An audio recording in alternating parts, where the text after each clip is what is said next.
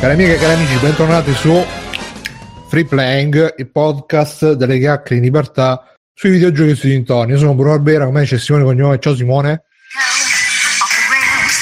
Questa- questo è il clima a casa cognome, ragazzi. Che bello. Eh, c'è la signoria. Signora, scusi, devo fare un podcast. Silenzio. Niente, questa è la febbre, la di Mario, ragazzi. Vabbè, aspetti che... Signora, signora... Eh, abbiamo Oh, finito. come si fa a rispettare Simone? Simone e, eh, Ciao, ciao ragazzi, ciao, ciao, ciao, ciao, ciao, ciao. Mi sono fatto crescere già i baffi, così non si vede la bocca e, e non c'è problemi a caricamento, capito? evviva. E inoltre c'è Maestro Mirko, ciao Mirko. Ciao ragazzi, ciao a tutti. Ciao. E Alessio, video negozio, ciao Alessio. Ciao! Ciao Alessio. E con noi stasera ospite di nuovo ci è tornato a trovare Lorenzo Locader. Ciao Lorenzo. L'entusiasmo di Bruno per Mario. Ciao, ciao. Ciao, come no? Io sono entusiasmissimo. Non vedi l'ora. Non vedo l'ora. Bruno, Soprattutto jump without a scare. Soprattutto adesso che ho visto che se ti compri l'amiibo C'è- di Peach c'è il vestito Eh, da che sposa per bello. Mario. C'è anche il testo della canzone dentro la. Alessio, l'hai visti? Che belli gli amiibo. Finalmente Mario per il gender. Che bello. C'è il testo della canzone dentro lo scatolo, lo apri, C'è lo testo. eh. Pro- tutti pronti per il karaoke. Sì. Così puoi cantare. ma solo la colonna sonora. Che bello, Super Mario Odyssey. Quando è che esce? Venerdì. Settimana prossima, il 27 ottobre. Questo venerdì 27 ottobre, minchia, Sì. quando arriva lo stipendio. E giorno quando inizia, scusate, scusate, e venerdì tu arrivi a casa, tu, una persona normale, io no, perché però arrivi a casa dopo una giornata stancante, ti giochi un'oretta di Mario, poi spegni e ti ap- apri Netflix e ti vedi un'oretta di... Ah no, il 31 esce Stranger Things. No, mi eh, sa che no, sì, no, Halloween, 35 Halloween. 5 giorni, quindi mi sa che. Ah, sì, mamma mia, mamma mia, mamma mia, mamma mia, sarà da ripulire tutta la stanza qua. Chiedono Eh, in chat. Simo, Simo, ma se lavori 25 ore al giorno quando ci giochi?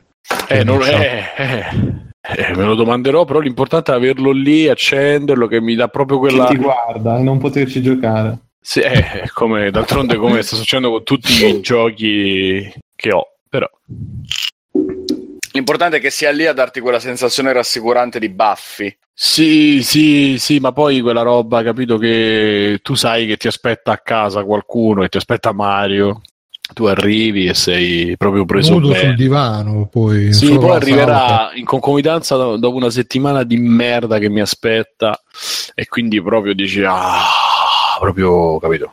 Vabbè, vabbè. Ma ne riparleremo. Sosteniamo la povera, questa povera azienda di Kyoto in crisi. Baffi, Esatto. Dirty Sanchez, vabbè. No, Niente, no. cari amici, eh, Free Playing, eh, podcast, come diciamo, chiacchiere in libertà di giochi dintorni, www.freeplaying.it, dove trovate tutto quanto, gruppo ufficiale su Facebook, dove c'è tutto il movimento le news, Telegram eh, mh, per chattare anche in audio, dove potete sentire tutti extra, extra, extra credits. Se ci volete sostenere potete uh, fare Patreon, PayPal, tutti su freeplaying.it oppure se fate acquisti su Amazon c'è il link di Amazon, a noi potrebbe andarci una commissione. Ringraziando Backsoft eh, per la regia, perché noi andiamo in diretta ogni domenica, a volte lunedì, a volte martedì, ma di solito domenica. uh, su Twitch, iscrivetevi al canale Twitch di Freeplaying. Fermate le rotative. Free Playing Facebook Group arriva a 666 membri, almeno se lo cerchi da, da Facebook. Eh sì, sì, sì. E quindi sapete già che da noi ci si diverte con uh, i diavoletti. Vai Mirko, six, six, six. Allora, mettiamo vado a mettere come sigla. Sì, sì, sì, sì. Chiedono in chat, Simone, please, faresti tutta la puntata con la voce post tiro da sigaretta elettronica? Aspettate, eh. Religioso silenzio, religioso attesa. Adesso par- vi parlerò di Mario. che poi è quello di quando fumi, che fai i primi due tiri e te li fai, te li fai passare in gola. Non so per chi fuma, Bruno forse. Eh, Che- esatto. sì, sì, E- devi far passare fino alla... Arrivano fino al coccice i tiri quando devi fai fatti bene. Che- Niente, cari amici, sta- parlerò così per un po'. Eh, Basta, scusa. E stasera, eh, domenica 22 ottobre 2017, bella serata, bella nottata. E io inizierei subito a bomba così perché c'è Beh, la, Alessio. la breaking news, Bruno, la vuoi dare? Eh, no, dalla tua, dalla tua. Eh, è che eh, NeoGAF insegna agli angeli. ah, vogliamo eh, iniziare con quello? Allora iniziamo con quello. Beh, Il la breaking forum di news- videogiochi. Sì, eh, praticamente che cosa è successo? Eh, nell'ambito del, vabbè, diciamo subito così, NeoGAF ragazzi è chiuso per, eh, perché il, l'owner, il proprietario di NeoGAF, tale Tyler Malka, conosciuto come Evilor, eh, è stato accusato di molestie sessuali da una ragazza eh, che non l'ha accusato direttamente. Ho pubblicato un post su Facebook dove diceva Uh, Simone Occhio che si sente il respiro con la profonda Dicevo, ho pubblicato un post dove diceva eh, ah, anch'io partecipo alla campagna Me Too che è partita dopo Weinstein, eh, Weinstein e tutti i casini eh, perché una sera stavo con un amico in una camera d'albergo eravamo andati a, a New Oh, questa è la storia di NeoGAF, non ho capito. sì sì no questa è la storia della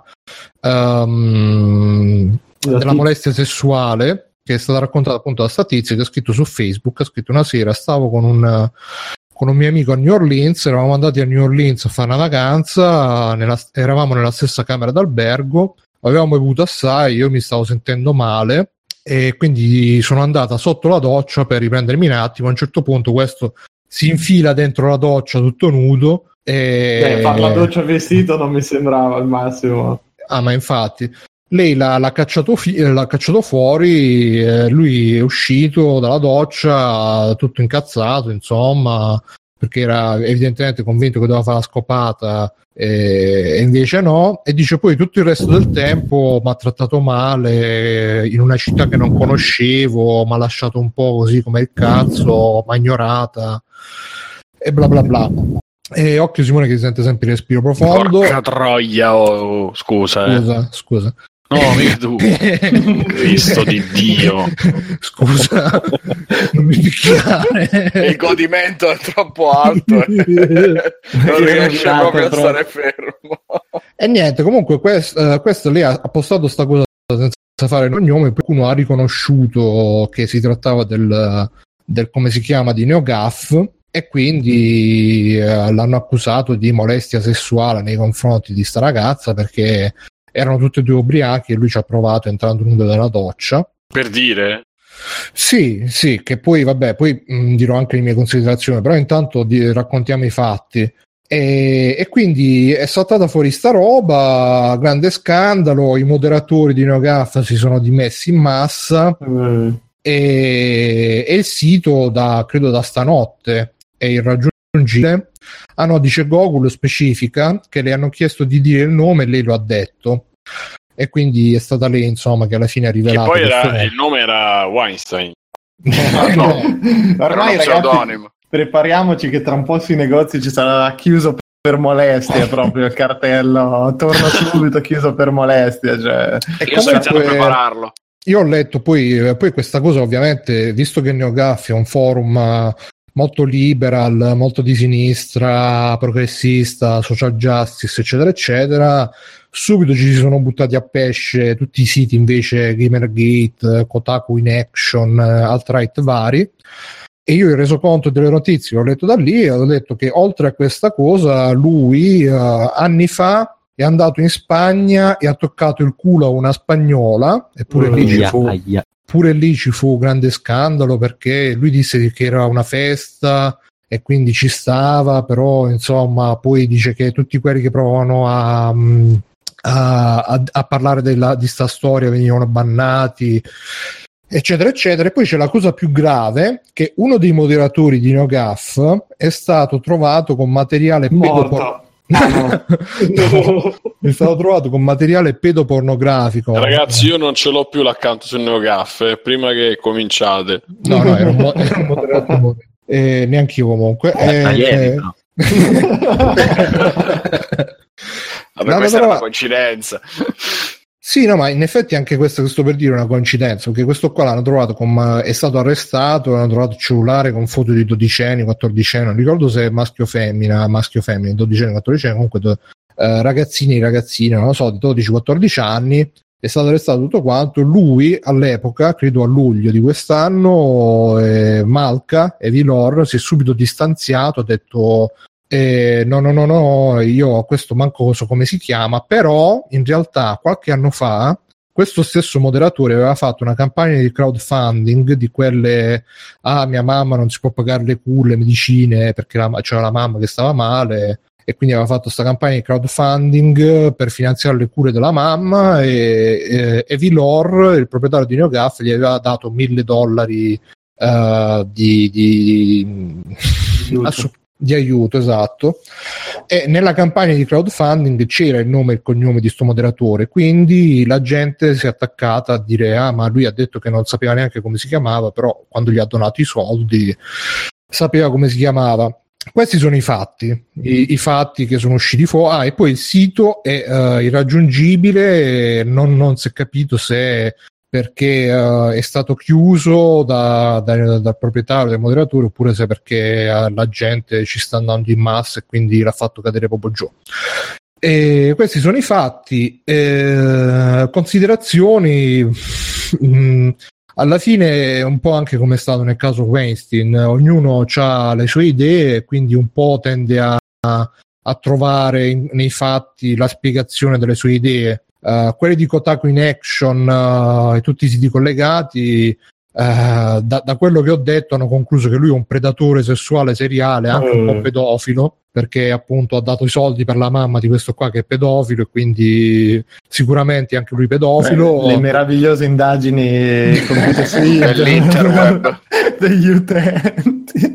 Sì, no, ne stavo parlando anche con un altro ragazzo che poi mi sono anche un po' incazzato, ma vabbè in privato, mm, però sì, come al solito c'è un po' di voglia sempre di andare subito, saltare subito a conclusioni. Secondo me comunque eh, sta storia di sta ragazza che lui gli è entrato nella, nella doccia, sì, non è, stata, non è stata proprio una mossa felicissima, però da qui a essere proprio addirittura... Ma vedi perché, semplicemente perché non ha detto che si stava cagando addosso, perché magari... Prima di tutto, e spero gli abbia cagato sui piedi a, a lei, però onestamente sono sempre quelle cose un po' che ci vuole quel limite. Eh, tanto senza che ricominciamo, ricaschiamo nel, nelle argomentazioni della scorsa puntata, no? Però è, è labile il, li, il, limite tra ci sto provando e non è una molestia, e, perché secondo, secondo alcuni cioè, i rapporti sessuali cioè, o comunque un qualsiasi interazione fisica deve essere con carta bollata invece ci sta, scritto, che, dai, ci sta che provi a bacetto quella si scansa cioè non, se ti fa schifo l'altra persona dici molestia entrare in una della doccia quella ti mi sembra, cioè, è un conto se lui è entrato nella, go- nella doccia.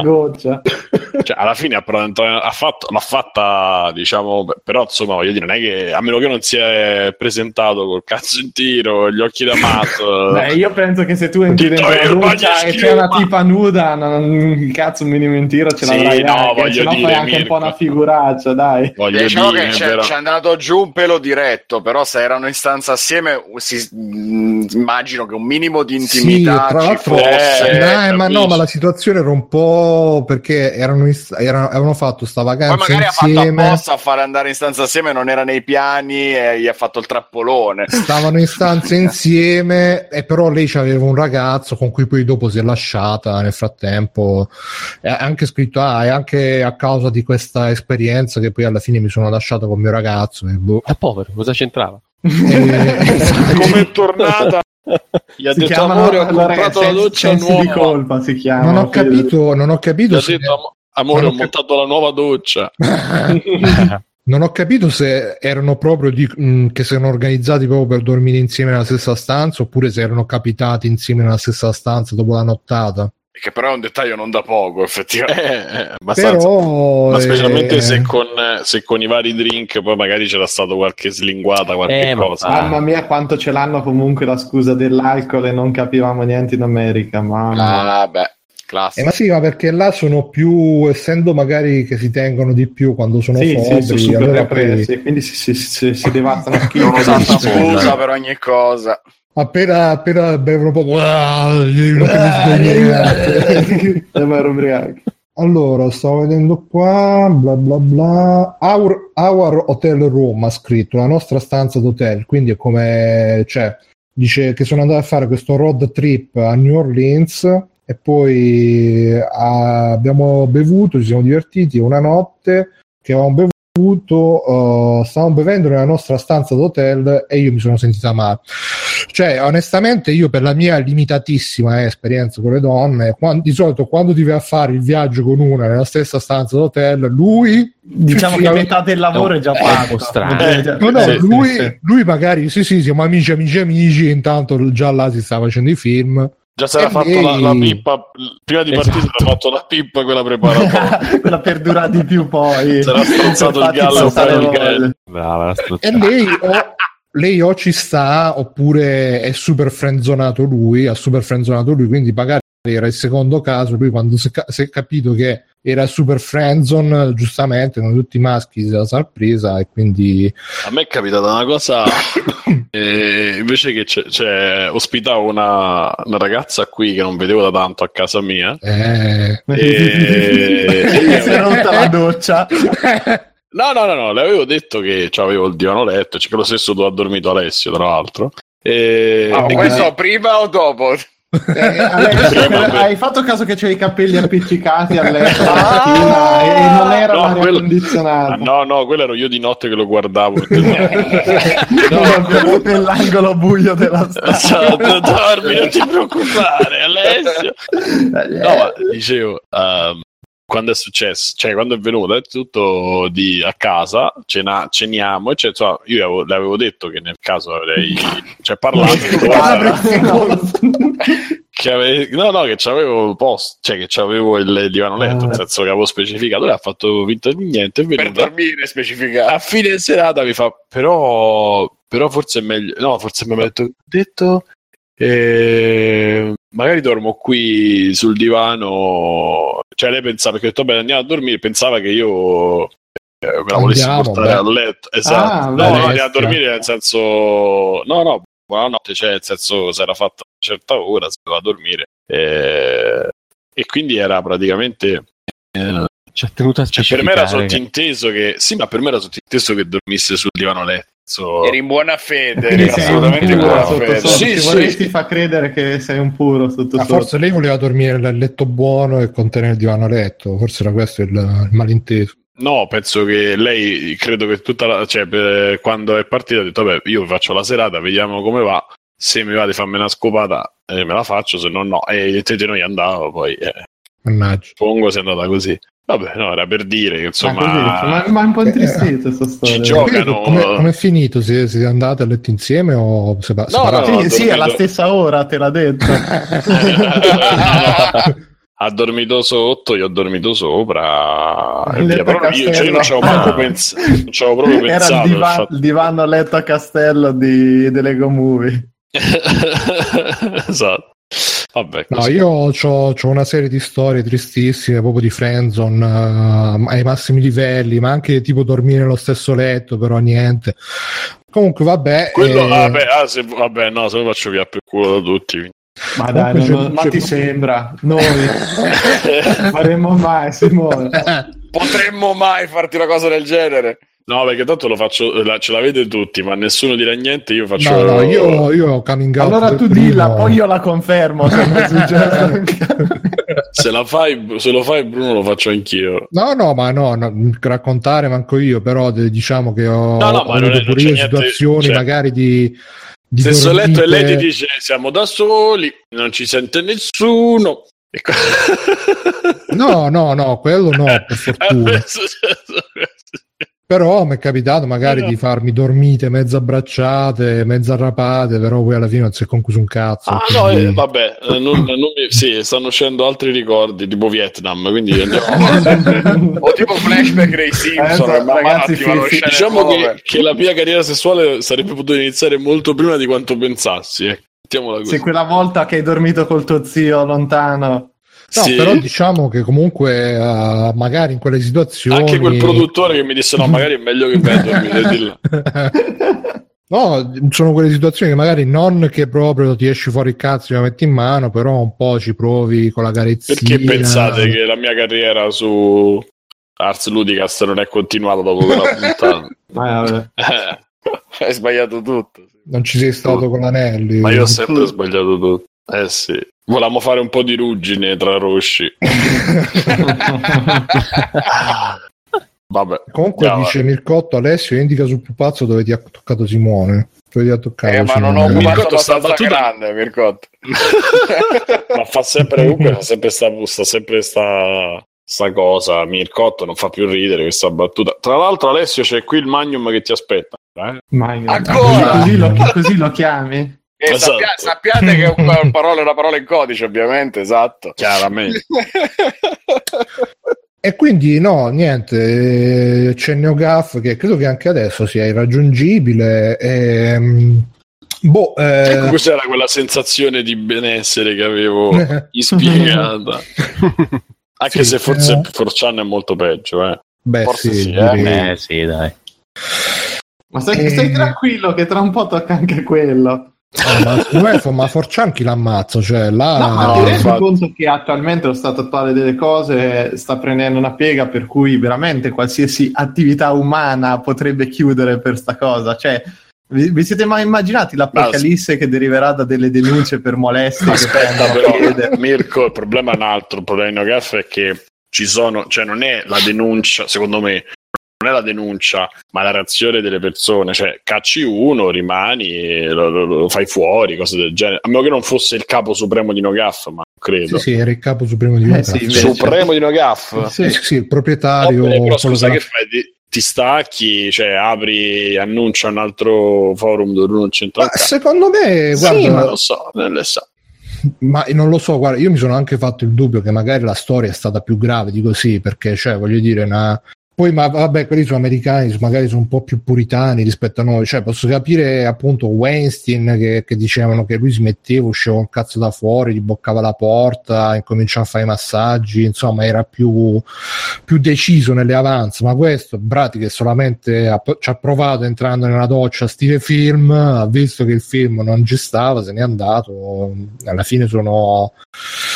Sì, non è stata una scena bellissima, però chiamarla proprio molestia mi sembra. Poi, vabbè, ognuno ha la sua visione delle cose. Ripeto, dipende sempre dal, anche dal, dagli ideali, dalle idee che uno ha. Perché uh, cioè, questi di Kotaku in Action del, dei vari Gamergate, uh, se fosse stato uno che ne so di Uh, se fosse stata una di Polygon, mettiamo Polygon, a, di- a, dire sta cosa, a dire ma mi hanno molestato, subito avrebbero detto no, quella è una zoccola, che cazzo Sarebbe bello vuole?" fare un, un sito che si chiama Polypon. Sarebbe bellissimo. Ha scritto Punk voleva fare la scena di Psycho ma col cazzo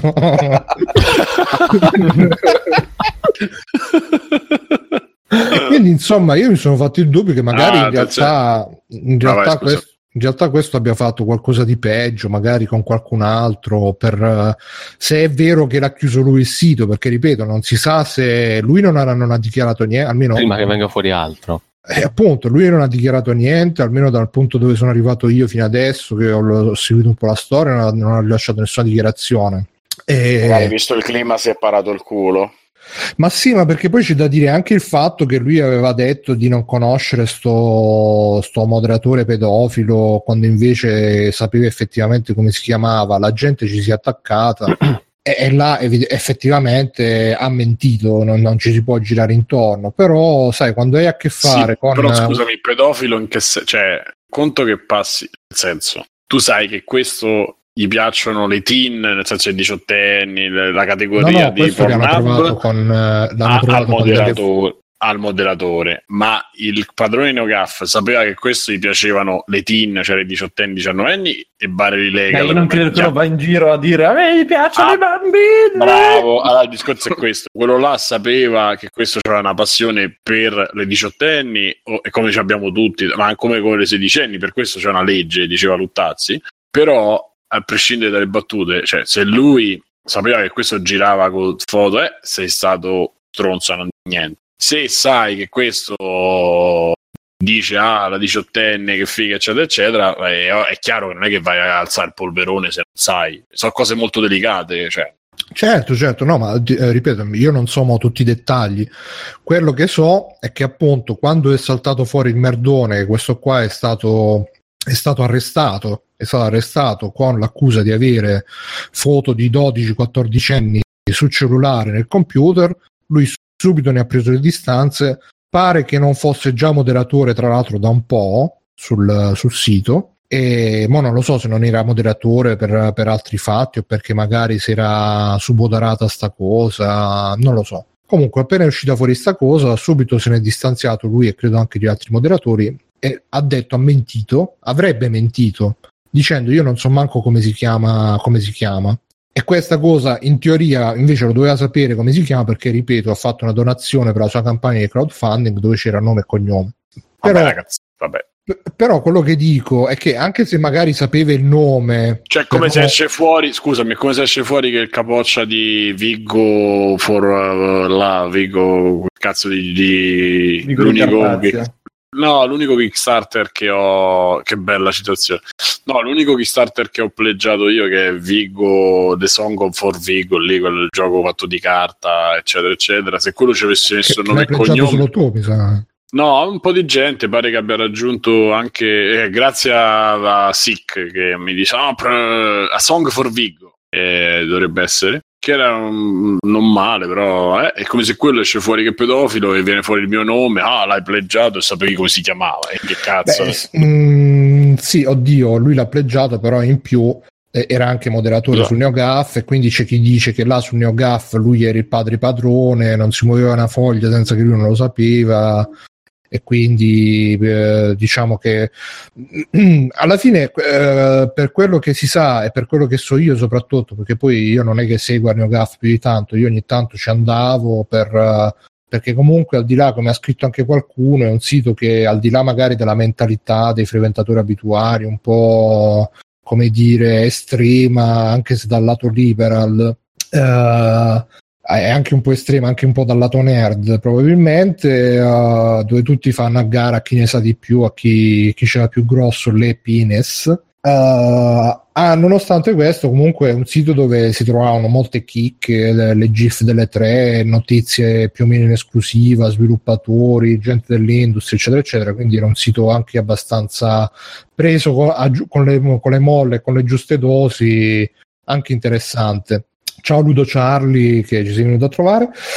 E, ah già, ricordiamo a tutti, eh, eh, occhiolino occhiolino di se avete il Prime iscrivetevi gratis al canale Twitch Vengo occhiolino occhiolino. E, mm, e, quindi insomma eh, c'è chi dice che lui eh, aveva tutto sotto controllo, padre padrone del forum, eh, non si... ah Gaia Carlotta al rapporto, quindi Simone è venuto, è venuto a salutare te. Gaia, ciao, Gaia. E Gaia slash Carlotta. Quindi, ragazzi, qua vedremo. Ah, il rapporto l'hanno chiamata, non è che c'è. No, no, credo che sia lì. Comunque, vabbè, e, um, dicevo. Facciamola uh, salire subito in puntata, così ci racconta delle sue molestie.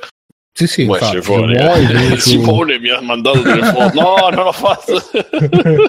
E quindi, insomma, per quello che se ne sa, potrebbe essere andato la, la roba potrebbe essere andata in un senso in un altro potrebbe essere che lui magari ha fatto qualche uscita un po' goffa e abbia avuto magari a sua insaputa totale o parziale un pedofilo tra i suoi moderatori oppure potrebbe essere che invece effettivamente è uno stronzo che uh, ci prova con tutti in maniera pesante, molesta e tutto quanto e in più c'aveva un moderatore pedofilo e magari era pure lui un po' pedofilo. Vabbè, se Vabbè, vai a basta, ma insomma le domande fondamentali sono due.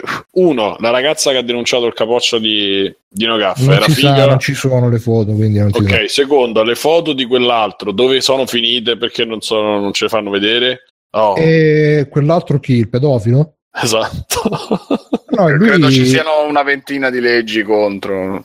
Ah, a parte quello, se intendi invece, come spero, le foto sue, ci sono delle fo- eh, se vedi nel post che ho fatto, sono tutti i link, c'è anche, c'è anche le foto sue proprio del mugshot della polizia con, uh, quando l'hanno arrestato. Insomma. Ma che ci faccio? Io voglio vedere le foto dei... Vabbè, i bambini no, della ragazza di, del tizio del cavo di Nogaf. Vorrei sapere così poi possiamo giudicare ah, quella puttana, quel che, eh, credo che lei, eh, in pratica loro due, credo che si siano conosciuti sul set di un film indie che si chiama Finger, non Finger Bang, ah, yeah. Finger Gun o qualcosa del genere. Facevano le comparse, non lo so. Un titolo, un programma, tra l'altro. esatto. Non lo so, guarda. E, e, quindi insomma credo che si siano conosciuti così o comunque hanno partecipato entrambi a sto film quindi al massimo sarebbe da recuperare sto film e vedere effettivamente lei e lui come, come vengono su pellicola e magari anche dal film capire se lei ci sta oppure no oppure sì chissà e comunque niente, questa è la, la storia anche un po' triste. E, e io onestamente, boh, ehm, ho visto che molti hanno riportato questa storia, molti si sono espressi, secondo me un po' troppo in fretta, perché ripeto, molestia proprio, mole... dai, mm, ma è un po' come la, la mitica storia del, che riportammo qui su Free Playing, primi tra tutti a denunciare queste cose, tra l'altro su Free Playing, tipo la puntata 2-3 di Free Playing che quello lì aveva scritto alla, alla, sviluppatrice ti voglio dare un bacio sulla vagina in chat io feci qualcosa del genere ma vabbè. Credevamo di averla rimossa ormai e invece e, e, da lì partì il merdone perché uh, l'amica di questa qua lo denunciò a questo, questo de, si scusò, disse che no, ma perché uh, pure là avevo bevuto, eh, devo, visto, visto. devo, disintossicarmi, ho problemi. Era tra l'altro uno abbastanza conosciuto nella scena indie, aveva un sito per cui scriveva abbastanza grosso, grossino e quindi tutto un merdone perché? Perché aveva scritto una in chat quando stava mezzo ubriaco, mezzo rapato, ti voglio baciare la vagina. la, soft- la, software era, la, software house era, la Wayne Soft. Probabile. E quindi, boh, ma infatti pure là tra i commenti della storia mi ricordo che ci furono, intervenne anche il mitico Soso Soschi. Eh, Soso Soschi che lui è, mm, è, di, è, dell'Est Europa e quindi poi intervennero anche le amiche sue dell'Est Europa e dissero vabbè ma noi qua queste cose diciamo sappiamo che è un po' così il gioco delle parti eccetera eccetera. E invece c'era Rami oh. Ismail, Rami ah, Ismail che diceva no no bisogna denunciare punir, punirne uno per uh, educarne cento e tutte queste cose qua. Dice Gogol di eh, Naughty Dog cool Esatto, di, di, Naughty Dog non ne parlate. Sì, Naughty Dog no, praticamente... l'altra volta, no? No, no, l'altra volta mi sa di no. C'è il 2, sì. Bruno, eh, Mirko, c'è il seguito. Ah, no. sì, sì, sì, che uh, praticamente è appunto una giornalista di po- un ex giornalista di Polygon, tra l'altro pure carina. Eh, non, non, lo sapevo sì. perché perché le, su Polygon quando mettono, non mettono le foto, mettono queste foto tutte in low poly, pixel art, che riceveva un cazzo. Infatti io quando, mi ricordo che quando vedevo il nome andavo a cercare... So, so, sono tutti affezionati alle foto di profilo di MSN, qualcuno se le ricorda? Mamma no. mia, ho dei pixel 16 per 16. Esatto. E, e quindi uh, lei è, mm, è, uscita fuori su un tweet uh, sempre nell'ambito della campagna MeToo, hashtag MeToo, e ha scritto ah, come quella volta che il, un, un, executive, un lead di Naughty Dog mi chiese se scopavo con tutte le mie fonti come quella di House of Cards che poi pure vestito, là... era vestito da crash col cazzo di fuori tra che poi pure là cioè, ma sono proprio veramente del, degli approcci che, che, più che la, la, la, sì, la che sono umilianti eh, è certo. più l'imbarazzo per dire una cosa del genere cioè se io sto con un amico mio e un amico mio va a dire una cosa del genere ragazzo lo prendi dai dai andiamocene un attimo qua che io dico una cosa perché veramente sono robe che, che, non si possono sentire però intanto anche lì no, ovviamente non è, non è, uscito fuori il nome come non è uscito fuori ancora il nome di, di quello che ha molestato il tizio della settimana scorsa è tutto un po' così nell'aria tutto mole. solo, solo Neogaz sta, parlando per, sta pagando per tutti e e niente, tutto qua. Eh, ciao complimenti, a, complimenti all'Umvorn che sei iscritto adesso. Grazie Lumvorn per esserti iscritto, un bacio, un abbraccio. Ovviamente un bacio platonico. Sulla vagina. In pieno stile spruzzavi acqua dalla vagina. Che bello, che bello. Tra l'altro adesso sta facendo i video motivazionali, Ruggero, sì. non so se è bellissimo. E, e niente, questa storia di NeoGAF, vedremo se nei prossimi giorni ci saranno evoluzioni. Io onestamente spero che, anche perché poi, come ha detto qualcuno, NeoGAF faceva... Anche perché... Faceva sia da, sia da attrattore ma anche da contenitore di tutta una certa, un certo tipo di, di gente. Adesso tutta questa gente senza NeoGAF si spargerà un, un po' Finirà come, su free playing. un po' come la legge Basaglia che hanno chiuso manicomi e quindi Tutti per strada. peggiorato la situazione. e quindi vediamo un po', ma spero comunque dai che, che magari si- ci si facciano anche perché comunque dai ragazzi non è possibile, cioè io boh, vabbè. L'America deve no, nel senso che non è possibile che ogni volta da, da una roba come Weinstein poi si deve andare a finire che ah, quello mi ha toccato il braccio sul- sull'autobus, eh, stupro.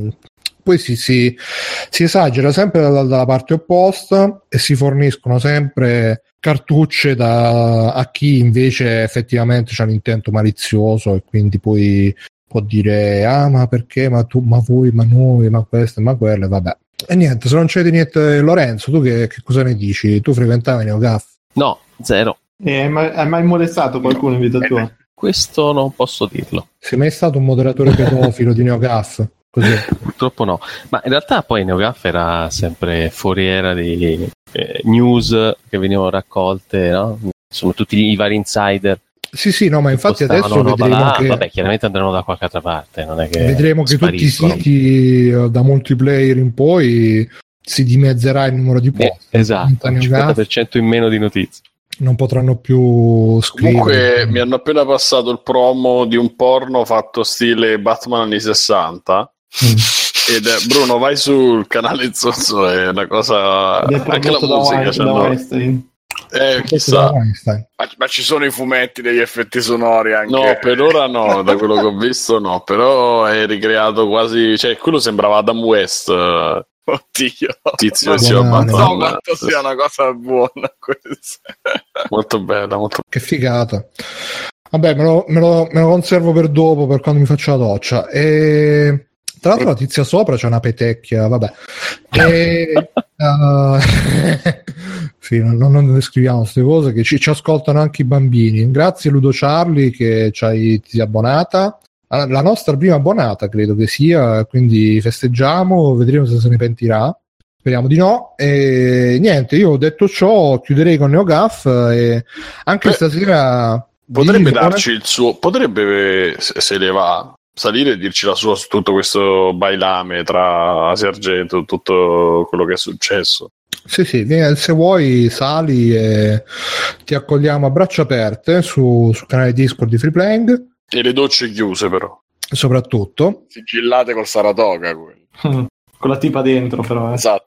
E vabbè, intanto che vediamo se sale oppure no, direi di chiudere qua. E cari amici, anche stasera, come la, la- la volta scorsa, faremo l'alternanza scuola-lavoro anche a Freeplaying, quindi un po' news, un po'... Um, Extra Credits, io farei cominciare Alessio, visto che c'ha l'ultima novità di casa Nintendo. L'ultima, intanto Ludo Charlie ha detto next time, quindi ci organizziamo poi per la prossima volta. Ok. Che sta storia deve continuare ancora, queste molestie, cioè, ne avremo da dire Sì, sì. in secoli dei secoli. Intanto a proposito di molestie, Alessio, dici un po' Mario Rabbids, capolavoro. Io intanto già mi sto mettendo a piangere, scusate, Mario Rabbids fa questo effetto. Non ho l'idea.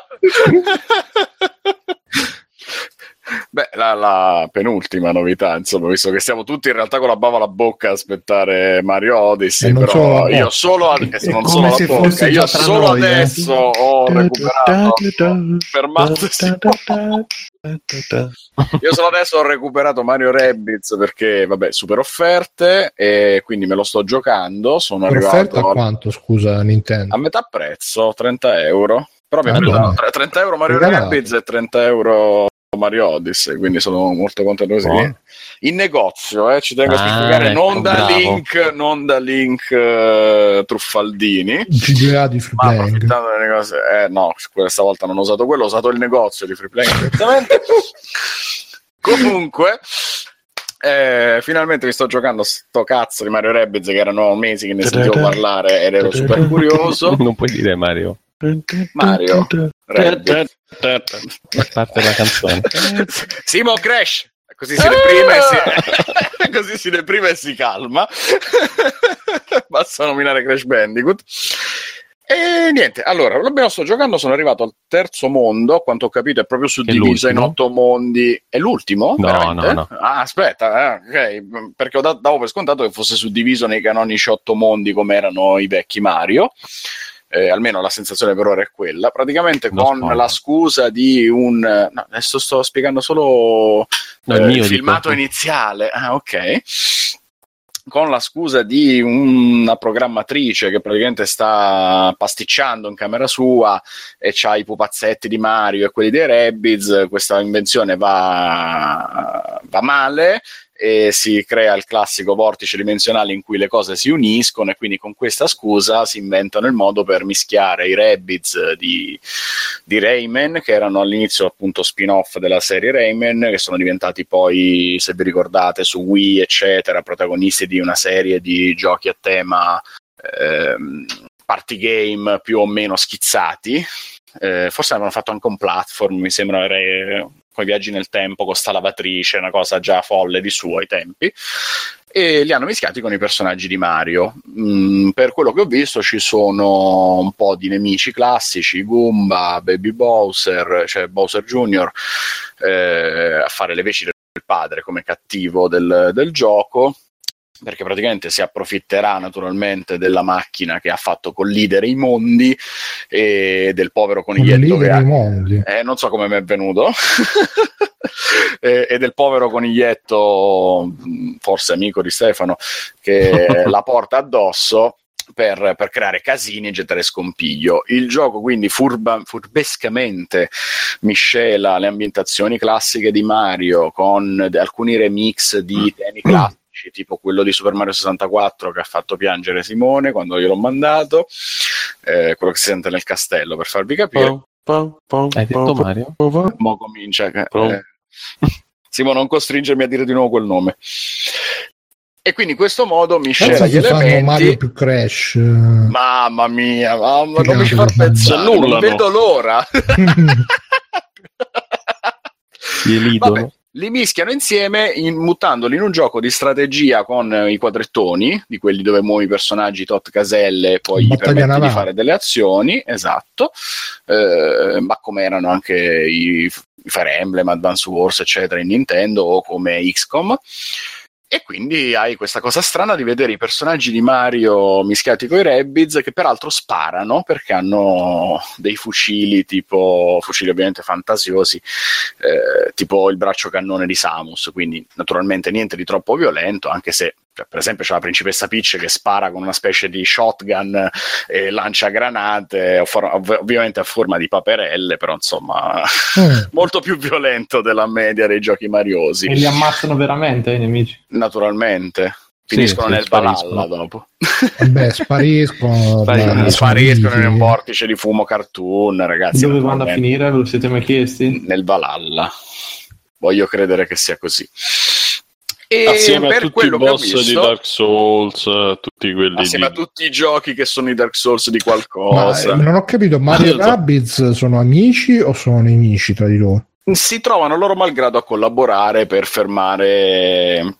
Bowser Jr. che sta cercando di usare questa macchina impazzita eh, che si è fusa con uno dei Rabbid per, per creare scompiglio. Perché fondamentalmente non è che c'è un vero motivo o una vera storia, succedono dei casini e ci sono i personaggi di Mario che cercano di fermare i casini e nel frattempo ci sono i Rabbids vestiti da personaggi di Mario, quindi c'è quello vestito da Mario, quello vestito da Peach, eccetera, che si atteggiano a personaggi Nintendo e fanno casino come al solito. Rabbids, mamma mia. Sono veramente orribili. Io no, non, no, non li ho mai amati particolarmente, però mi hanno fatto Sembra un po' il pullman, il pullman dei ritardati di Johnny Sì, Stecchino. non so se esatto. vi ricordate.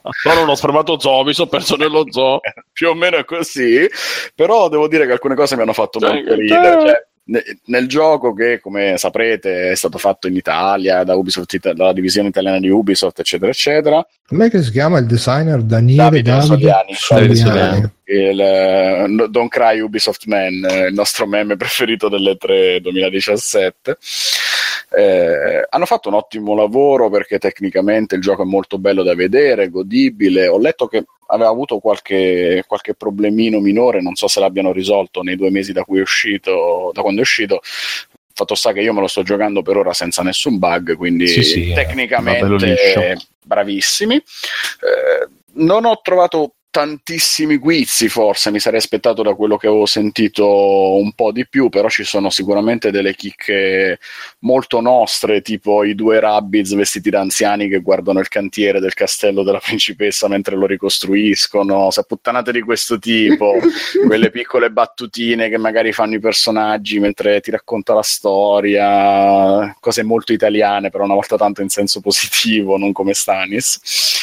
Ehm, c'è una componente ruolistica data dal fatto che i personaggi man mano che vai avanti guadagnano dei punti da spendere ovviamente per sbloccare abilità sempre più potenti, le monete classiche di Mario che accumuli per acquistare armi man mano con effetti diversi o più distruttive, eccetera, eccetera. E nulla, per, per il momento questo è quello che ho visto, appunto sono al terzo mondo, il gioco è discretamente difficile, nel senso che comunque già dai primi livelli dà la giusta dose di sfida, però una cosa che non mi sta piacendo è che non posso completarlo per- alla perfezione al primo giro, ma il gioco sembra veramente costringermi a dover rifare più volte gli stessi livelli per raggiungere il punteggio massimo. E questa è una cosa che io trovo Siamo in Italia, scorretta. devi fare la cadetta. Come È una cosa che- è una cosa che trovo è una cosa che trovo scorretta perché mi aspetterei che il gioco premiasse la mia abilità se io fossi in grado di, di raggiungere subito certi obiettivi e invece non lo fa perché Eh, ma sembra certe volerti cose non si costringere capiscono se non le fai tre volte. eh, un sarà po'. quello, a furia di fare fotocopie e lavare Se- i piatti senti- a Londra magari capirò finalmente Senti, c'è, c'è Gogol che ha fatto una Beh, domanda se fotocopi i piatti a Londra, o, o se, o se lavo le fotocopie C'è Gogol che ha fatto una, Anche- una domanda intelligente. La La domanda sessione è: di combattimento nel terzo stage, sta leggendo, sto- ho letto che sta scrivendo Mario Metallo. Per, per il momento non, non l'ho ancora trovato. Ho fatto il mid boss, ho quasi finito il c'è mondo. una domanda più quindi magari... intelligente. Sì, no, ha detto Gogol, eh, è stato acclamato più del dovuto perché è italiano o no? Credevo che la domanda più intelligente fosse se mi piaceva la figa o no. Comunque, eh,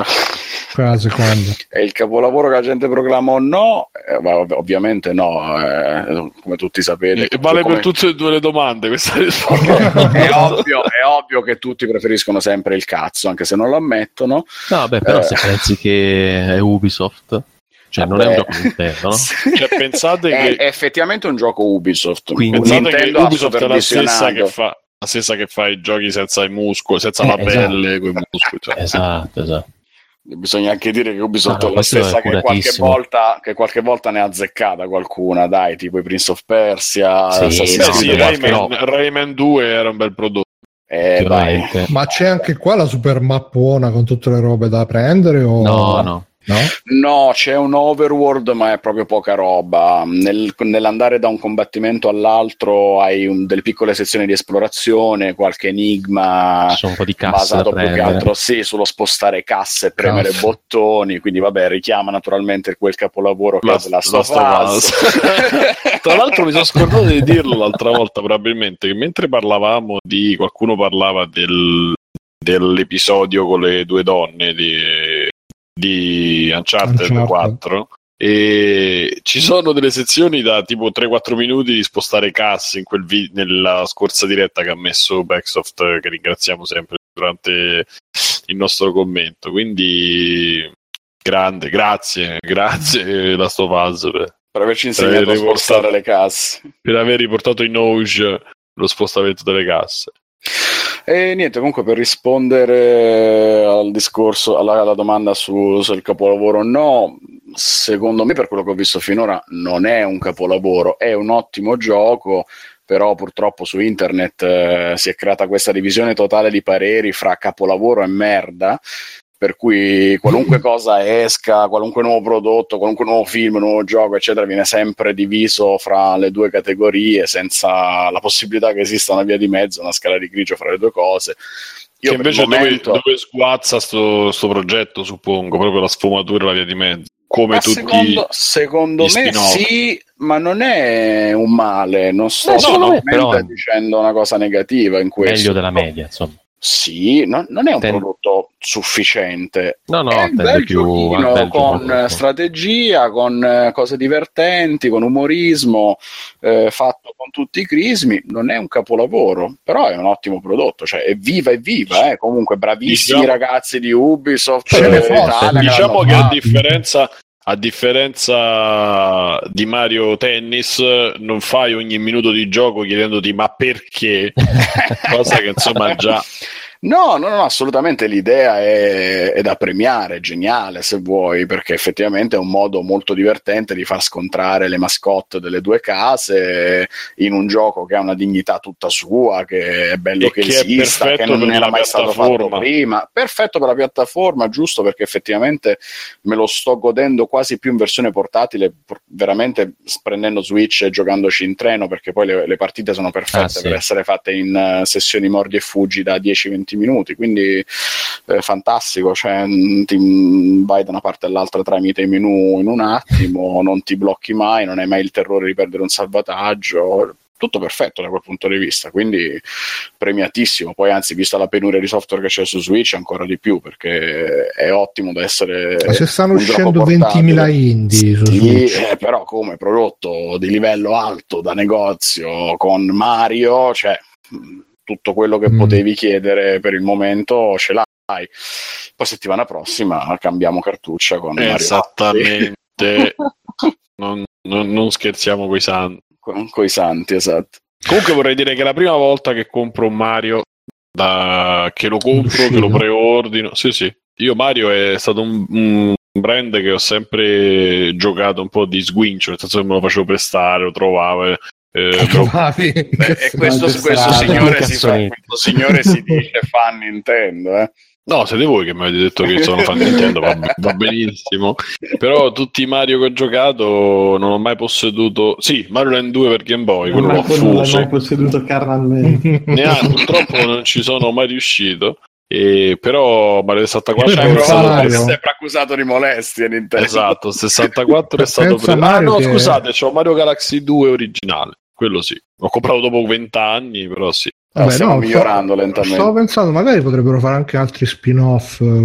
C'era la nostra ascoltatrice che prima diceva Mario vs Spyro. Non lo vedresti, Mario. Madonna santa.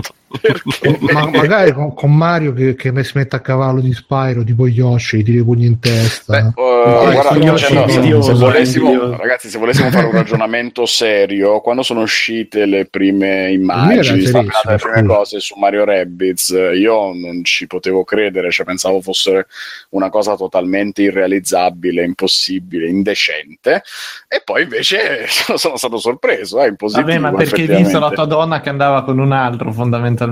Lasciamo perdere questo discorso. Eh, Comunque, sì, Comunque effettivamente, vorrei- se lo dai a un, un team di sviluppo capace, come è stato questo il caso con, eh, con Ubisoft Italia, effettivamente magari il mix si riesce a fare. Tanto eh, l'importante è che ci sia l'idea. Penso si facevano Ghost Recon Mario Lenz. Con Mario.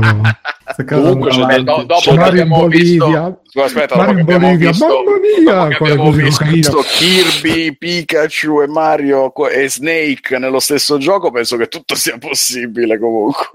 Tra l'altro vorrei dire che comunque è abbastanza facile, vista la... cioè, il, il carisma quasi pari a zero di Rabbids, nel senso dopo i, dodi- i 12 anni di età non, non puoi appassionarti al mondo di Rabbids. Tutto Mario- che- Gi- Giusto, obiettivamente da questo punto di vista mi stava sfuggendo che volevo Mario- dire una cosa prima. eh, Eh. In tutto a un questo, certo punto poi ti, i ti tacceremo. Eh. personaggi, sì, lo so, i personaggi, la musica, le chicche, eccetera, riguardano quasi sempre il mondo di Mario. I Rabbids fanno onestamente da mero contorno E vabbè, facendo- uno spessore Eh, Francobollo, appunto, dire, ragazzi. mh, Cioè, loro non portano praticamente nulla, né mh, che ne so, temi musicali, né Ragazzi- personaggi iconici, nulla. Loro f- semplicemente fanno da contorno, sfottò, dove prendono un po' in giro il mondo di Mario, eh, le, le sue caratteristiche classiche, Ah, buoni ragazzi, amici.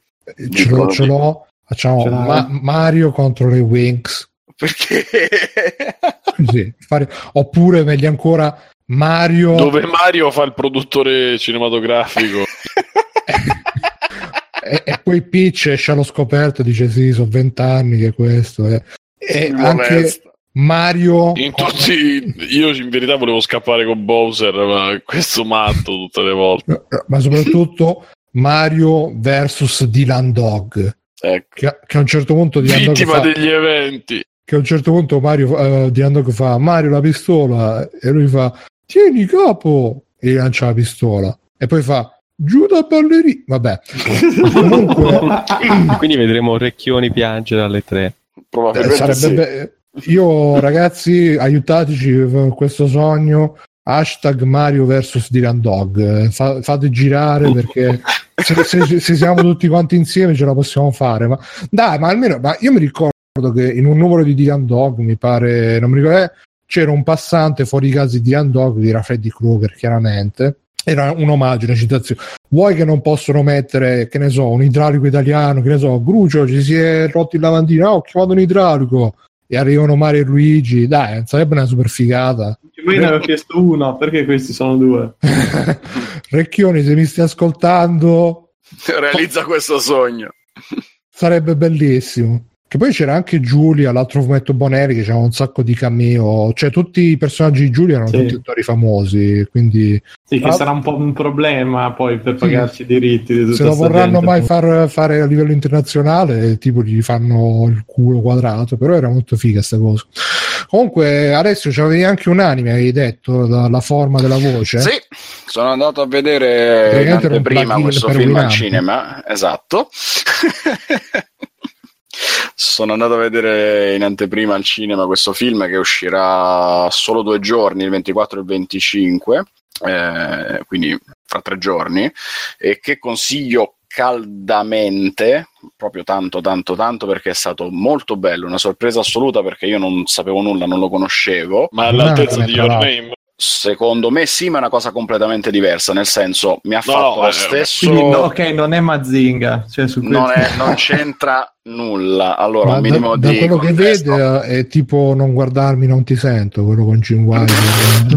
No, non c'entra, no, Bruno, non c'entra niente. Lì è comunque sordo qualcosa, dai. Allora, Sono praticamente, molto più in hype da questo che da Blade Runner, eh, per dire. e- e penso che Però sia il giusto trailer è così. proprio una maccia capatonda, cosa fare quando sente? Sì, il trailer italiano è un po'. Gne- Non hanno fatto un ottimo lavoro da quel punto di vista. Allora, un attimo, un minimo di, di contesto. Il film praticamente eh, è un anime giapponese che racco- parte da un presupposto molto semplice, cioè un episodio di bullismo a scuola, alle elementari, ehm, di un Sempre con ragazzino Weinstein protagonista. sempre con lui protagonista, naturalmente, con protagonista questo ragazzino, eh, come cavolo si chiama?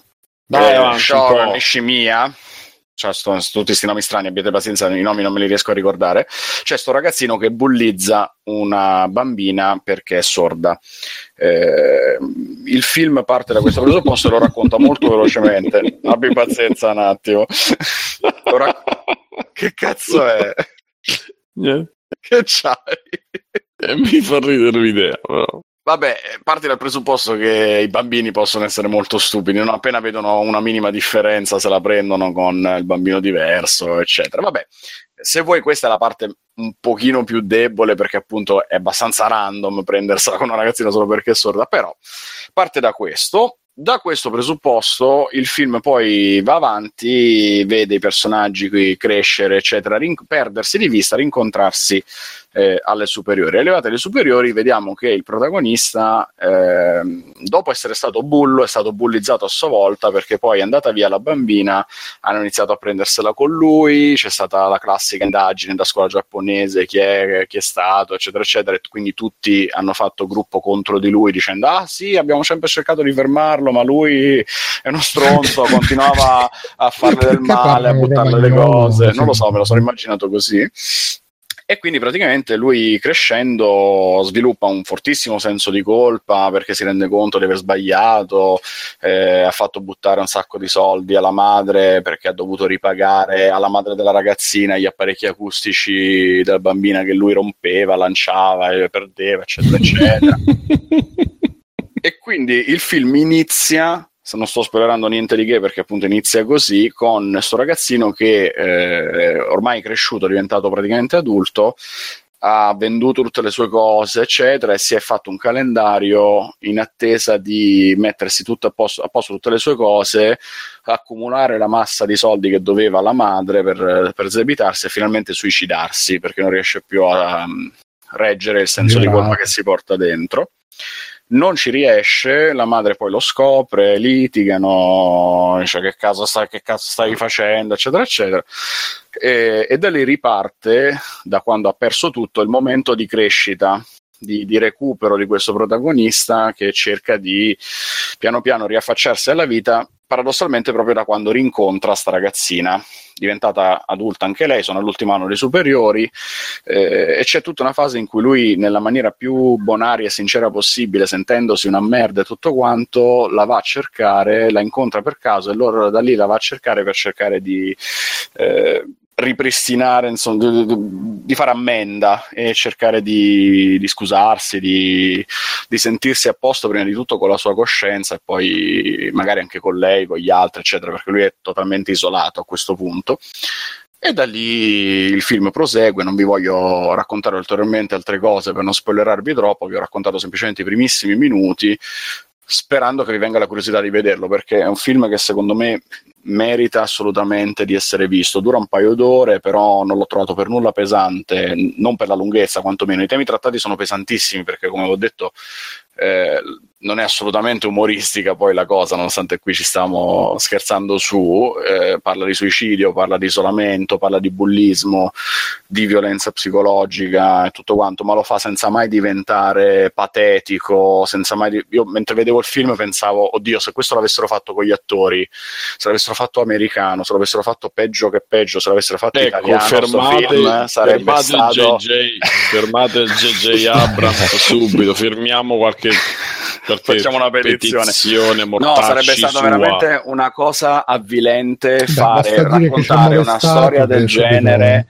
e farla diventare una cosa patetica da eh, strappalacrime fatto apposta per cercare Eh. solo le lacrime senza farti capire niente. E tanto La, la, prima vittima, bellezza, la la prima bellezza vittima di questa, questa cosa. è il bullo. È quello che, ci, che ti racconta la forma della voce, questo film eh, anime, che appunto ho trovato molto molto bello per questo, perché non cerca mai di cercare di, di- di- di- farti avere la lacrima facile semplicemente perché ti fa vedere che il bullo è cattivo e la vittima è buona, anzi riesce a- quasi a capovolgere il rapporto fra i due protagonisti a un certo punto, ma non vi sto a spiegare niente, eh, riesce a farti capire tutti i vari problemi che poi possono circondare eh, il bullo, la vittima, il rapporto fra i due, il rapporto con le altre persone, prima di tutto le famiglie delle due persone coinvolte, ma anche gli amici, il rapporto che loro hanno con altre persone, eccetera, eccetera.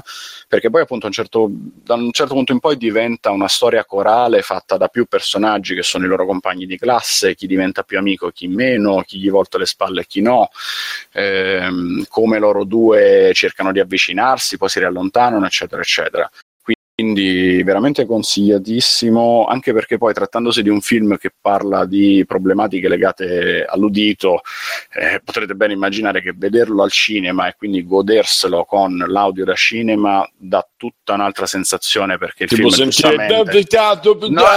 Eh, Surround. c'è anche quello perché ovviamente la povera ragazzina quando cerca di parlare è comica per quello però in realtà il film eh, usa la scusa dell'audio Dolby Surround eccetera eccetera per darti degli effetti poi emotivi. Perché poi la ragazzina comincia a parlare in 7.1, quindi... no no non è un problema di come no, no, non, è, non è come parla lei ma come sente lui piuttosto nel suo relazionarsi con il mondo No, ma è presente quando c'è l'effetto del THX all'inizio? del- non so manco se ci sia più. Sì. È, è lei, Guarda, è lei guarda, che si rompono i vetri delle- de- degli occhiali. Sì. Comunque Alessio, ultima domanda e poi passiamo avanti. Spara. Il manga è altrettanto bello, chiede Metalopalo. Mi ha E lamentato. purtroppo non lo so. Perché non ho avuto ancora occasione di leggerlo. Onestamente, sapere. non so se lo farò, non so onestamente, però Fatecelo sapere su info.freeplane.it hashtag la voce della forma. forse era. Vabbè, Eh, so che in, in, eh, originale si chiama A Silent Voice. Hanno messo questa scelta di adattamento così un po' sbarazzina. E in La effetti ha più senso la voce silenziosa rispetto alla forma della voce, però. la vabbè, forma della voce. vabbè. Se mi lasci non, non parli più. Ah, Beh, giusto, un sai, ultimo appunto, il titolo- doppiaggio fatto molto bene. Ah, ok. No, che ne sai, magari il titolo originale giapponese è proprio la forma della voce, però poi il titolo internazionale Eh, Se, se vuoi te lo scrivo come il... A volte capita. No, no, vabbè, mi fido. Vabbè, ragazzi, passando avanti, eh, io direi di così per eh, staccare un po'. eh, ragazzi, era tanto tempo che mancavano, perciò questa puntata, a grande richiesta, tornano gli youtuber. Qual è l'ultima novità dal mondo degli youtuber? Praticamente è uscito il gioco di South Park. È scontri diretti, di trattino retti, nel senso retti culo, e, e praticamente gli youtuber che ci stanno giocando si stanno vedendo i video demonetizzati perché il gioco è troppo volgare ragazzi. Quindi questi poveri youtuber che si spaccano la schiena a giocare questi giochi la mattina e la sera per noi sì, il duro lavoro gli sta venendo eh, loro lavorano fanno l'upload gli upload che durano Ore che devi stare lì a cliccare come in miniera. sì, proprio, sì, sì, eh. sì, ore di upload, di editing e, e poi gli vengono demonetizzati sti video perché YouTube, la, la YouTube puritana, la YouTube perbenista non vuole i video brutti, sennò le multinazionali si incazzano. C'ha buon costume di YouTube. E chiederei a Lore- Lorenzo che, che cosa ne pensi, tu che sei youtuber di, di, Eh, sì, certo, di lavoro. Sì, di, di lavoro e di vocazione anche. Cosa, cosa ne pensi di questa nuova mossa, questo nuovo scandalo direi de- degli Eh, scandal- scandalissimo, ma ma veramente credo che sia successo anche per altri giochi quando c'erano eh, musiche in sottofondo. Infatti, credo che abbiano iniziato a, ad aggiungere l'opzione tipo togli musiche coperte da copyright in modo che poi Eh no, ma questo è perché YouTuber- adesso no, perché questo è perché adesso YouTube vuole fare vuole rifarsi Eh, vabbè, la perché- faccia e quindi Vabbè, certo. Vabbè, ma no, Beh. non cre- ma io non credo che sia una roba di adesso. Cioè, mh, ci, ci sono No, delle guideline di YouTube. dopo- no, ma adesso dopo tutti gli scandali, PewDiePie, gli inserzionisti si sono ritirati e hanno cominciato a essere più stringenti nel, nel chiedere video puliti, tra virgolette, che non parlino di certe cose, che non abbiano certe parole e, e mi sa che tra l'altro riescono anche a capire le parole che proprio tu dici nel video, perché non so se avete provato ultimamente a mettere i sottotitoli Eh sì, automatici ci sono i- esatto. su YouTube eh, fanno impressione per quanto sono migliorati. Prima uscivano veramente come, come, come, come faceva prima Simone, i sottotitoli sotto, adesso Mhm. invece escono proprio precisissimi, specialmente in inglese. Quindi se uno dice pussy nel video, poi loro lo sanno e video demonetizzato e vaffanculo. Secondo me è un grande problema per la Eh, libertà non di non puoi, puoi parlare di gatti nei video su YouTube, insomma. Sì, sì, non puoi parlare di gatti, non puoi parlare di ani e cose varie. Non puoi neanche parlare tipo di depressione, tipo, oh ragazzi sono depresso, non lo puoi dire perché i publisher, gli inserzionisti non vogliono, non vogliono saperne. Mirko, tu... Vabbè, eh, ma parliamo della libertà nell'internet o degli youtuber che non fanno i soldi? Perché degli youtuber che non fanno i soldi, fotte sega. eh, vabbè, non- dove non ci sono soldi non c'è libertà, come... Non ci sono Eh, YouTube. certo. Vai quello sicuro.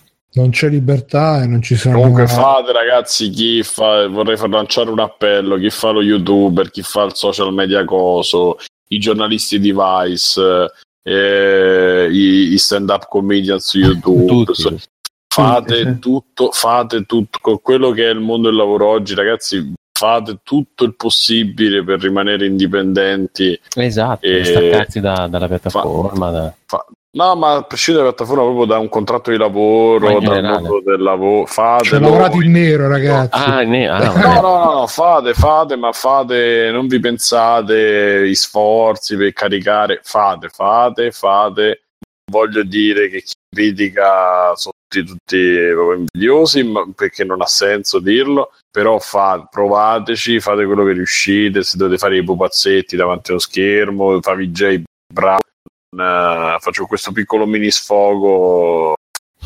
Fate, ah, fate, fate, fate, fate, fate, lanciatevi e, e godevi quello che potete finché perché durerà molto poco e cioè durerà molto poco. Spero che durerà il più possibile per voi e bravi bravi queste nuove generazioni che hanno capito eh, come gira il mondo.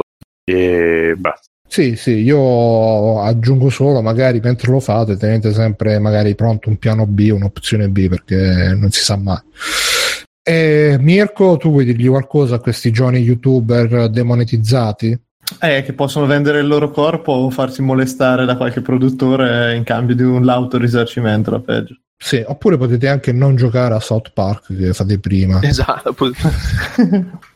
che, tra l'altro ho visto le ultime puntate, de, de, de, hanno fatto una puntata che è proprio un prequel del, del videogioco, ma, eh sì, ma hanno fatto un po' anche salire l'hype per il gioco. Stranamente c'è anche Zuckerberg che parla doppiato, bellissimo. Ma è, è stupendo perché è esattamente il gioco. È esattamente il, la serie TV riportata in una delle puntate. C'è una vecchia che fa le puzze, quelle che neanche se ne accorge, le tali, mentre cammina, cammina e scoreggia, è una roba incredibile. E quindi niente, questo dal mondo di YouTube ce l'avevano anche chiesto nella, nella, rubrica fate domande a free playing che è sempre Bexo, sempre lui fa l'appello ogni settimana così voi ci scrivete le domande e noi ci rispondiamo più o meno. E a parte questo per, per quanto riguarda c'è anche quest'altra news che Switch appunto oltre a Mario più Rabbids sta andando fortissimo perché in America è il terzo mese di fila che è la console che vende di più ha venduto più di PlayStation. PlayStation per rispondere ha fatto uscire dei controller che ricordano misteriosamente un po' i Joy-Con di Nintendo, vero Simone? A me ricordavano più una saponetta così, però eh, PlayStation dice che per, per, per i più piccoli eh, erano bruttarelli, eh? Sì. Mm, pochi, ma tra l'altro sono di ori in realtà, però sono ufficiali, ufficialmente sanzionati sono PlayStation. C'hanno il bollino di qualità PlayStation. E poi soprattutto è uscito il nuovo firmware per Nintendo Switch che implementa la condivisione dei filmati. Il tasto share che arriva anche su Switch dopo che Free Playing eh, l'ha spinto per puntate e puntate, finalmente anche Nintendo ci è arrivato. Si possono fare 30 secondi di, di filmato eh, da condividere. Eh, L'evoluzione social. Sì, sì, un po' come qual era quel cartone animato che durava 30 secondi e poi esplodeva tutto, vabbè. E, e, poi si possono anche trasferire file e salvataggi da una console all'altra tramite questo nuovo firmware e si possono attaccare le cuffie Bluetooth, però dicevi Alessio che beh, c'è tutta una, una procedura strana No, avevo letto da NeoGAF, tra l'altro, che c'erano alcuni problemi, eccetera, però il nostro Backsoft eh, l'ha provata e dice che è andato tutto benissimo, quindi stupida NeoGAF, hai sbagliato tutto di nuovo, non, mi, non ci molesterei più con le tue notizie false. Più che altro vorrei fare un applauso a Nintendo che si è svegliata solo adesso nel mettere la possibilità di condividere i salvataggi, di trasferirli su un'altra macchina, perché era la cosa che più mi gettava nel panico all'idea che non so, succedesse qualche problema, eccetera, e perdessi le mie 3000 ore di, di gioco su Zelda eh. o cose del genere. Questa cosa mi, non mi faceva dormire la notte finalmente adesso è possibile farlo. Riguardo i video, è un po' ridicolo il fatto che siano solo da 30 secondi, ma credo che faccia quantomeno parte di una sperimentazione in cui loro vedono quanto viene usata questa ah, funzione video di gioco o video di qualsiasi tipo? Video di gioco per ora solo con i giochi compatibili che sono ridicolmente pochi e sono praticamente solo quelli fatti internamente da Nintendo quindi per esempio su Mario Rabbids non puoi farlo finché eh, Ubisoft non si prende la briga di fare una patch apposta ma la Twitch c'è una fotocamera qualcosa? Uh, sai che non ne ho idea. non, non so se faccia video esterni. No, mi sembra no. di no. Però magari con una no. stronzata non me ne sono mai accorto. Eh. Il microfono ce l'ha? Tutto potrebbe essere. Magari ti sta spiando in questo momento, non lo sai. Comunque Può dice Backsoft quindi... che in futuro aumenteranno fino a 5 minuti i video. E quindi... appunto stavo dicendo che probabilmente loro adesso vogliono capire quanto viene usata questa cosa e eh, tarare un pochino il livello perché il problema numero uno è la quantità di memoria.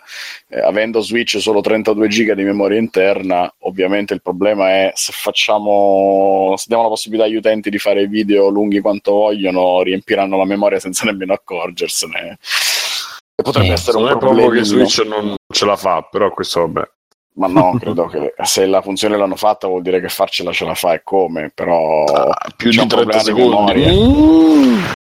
Pensa Eh, se, se vuoi fare un bel long play di un gioco Nintendo a, 30, a, di tre- a botte di video di 30 secondi. Ah, Mm, ragazzi, il video non numero proprio l'ideale. 1348 del mio long play di Zelda. Adesso Abbiamo finito il tutorial. esatto. Vabbè, quindi Switch eh, a gonfie vere, bravo, tra un po' esce anche Mario e ri- ripeto, speriamo che esca Mario contro Dylan Dog perché per me sarebbe veramente il futuro. E Io niente. spero sempre in una svolta dove esca Ma- Superman Leo Bros. Non lo so. per quello Ok. non sarebbe da sottovalutare. E niente, io direi Simone, extra credits. Allora, io vi parlerò di due robe. Sono riuscito a fare due mezze cose. Uno, ho sentito un nuovo singolo di Elio e le Storie Tese che annunciano la loro dipartita dalle scene con una mondezza. Infatti, boh, vabbè. Comunque, a mio modestissimo parere, da, da fan, diciamo che avevano perso un po' di smalto negli ultimi anni, ma pure l'acetone e, e pure il mascara. Insomma, non, non- non avevano più molto, moltissimo da dire, onestamente, perché i pezzi che avevo sentito, i- gli ultimi pezzi che avevo sentito negli anni come singoli non mi avevano fatto impazzire, però diciamo che ancora avevano dei guizzi perché Bellimbusto, mi ricordo la storia di un Bellimbusto molto bella, anche se ormai si parla quasi di dieci anni fa. Concerto del primo maggio stupenda, insomma, adesso hanno fatto delle raccolte, delle cose che insomma, boh, poi non riesco neanche a, cioè, riesco a concepire, ma non riesco a accettare le varie svolte che hanno avuto, specialmente Elio a.k.a. Stefano Belisari, che si è messo a fare X Factor, poi ha fatto, hanno fatto tutte le pubblicità possibili e immaginabili. eh, sono state scelte che non, non riesco proprio a condividere, però è un discorso troppo lungo. Andando, rimanendo in, in tema stretto, questo singolo che si chiama licantropo vegano, pare, vegano licantropo, Sì, sì, licantropo vegano. licantropo vegano che è praticamente Sweet Home Alabama sembrerebbe più nella versione di Kid Rock che si chiamava All Summer Long eh, dove sulla base pressoché risuonata perfettamente cioè perfettamente senso pressoché identica ecco fanno questo testo su vegani su Milano vegana, quindi citano le vie di, di dove sono i locali, suppongo, non ho approfondito, insomma, onestamente mi è sembrato stinfio, come si dice, non so se in Italia o nel nord, nord Italia. Mi Mi sa sembrata solo a una cosa- Roma Nord. non lo so, me l'ha detto qualcuno di piacere, però vabbè, comunque mi- risulta veramente inutile sia nella carriera sia nel, nel momento in cui esce perché hanno annunciato questa settimana la dipartita, cioè l'ultimo concerto, dico la dipartita perché il concerto, l'ultimo concerto che è il 19 dicembre a Milano è sponsorizzato da Taffo, che è un'altra cosa molto bella. Geniale. E, e Taffo quello delle bare. Che fa le bare, tra l'altro c'ha il social media manager che penso sia il migliore in Italia. E, però non gli, cioè, dall'altra parte non gli si può dire nulla perché hanno fatto quello che hanno fatto in 30 anni, insomma, va benissimo così. E andando avanti, eh, ho visto la pri- cioè, sto seguendo, ho visto tutte le puntate di Kings of Crime, che è questa Ah, ma è quello con coso, con Saviano.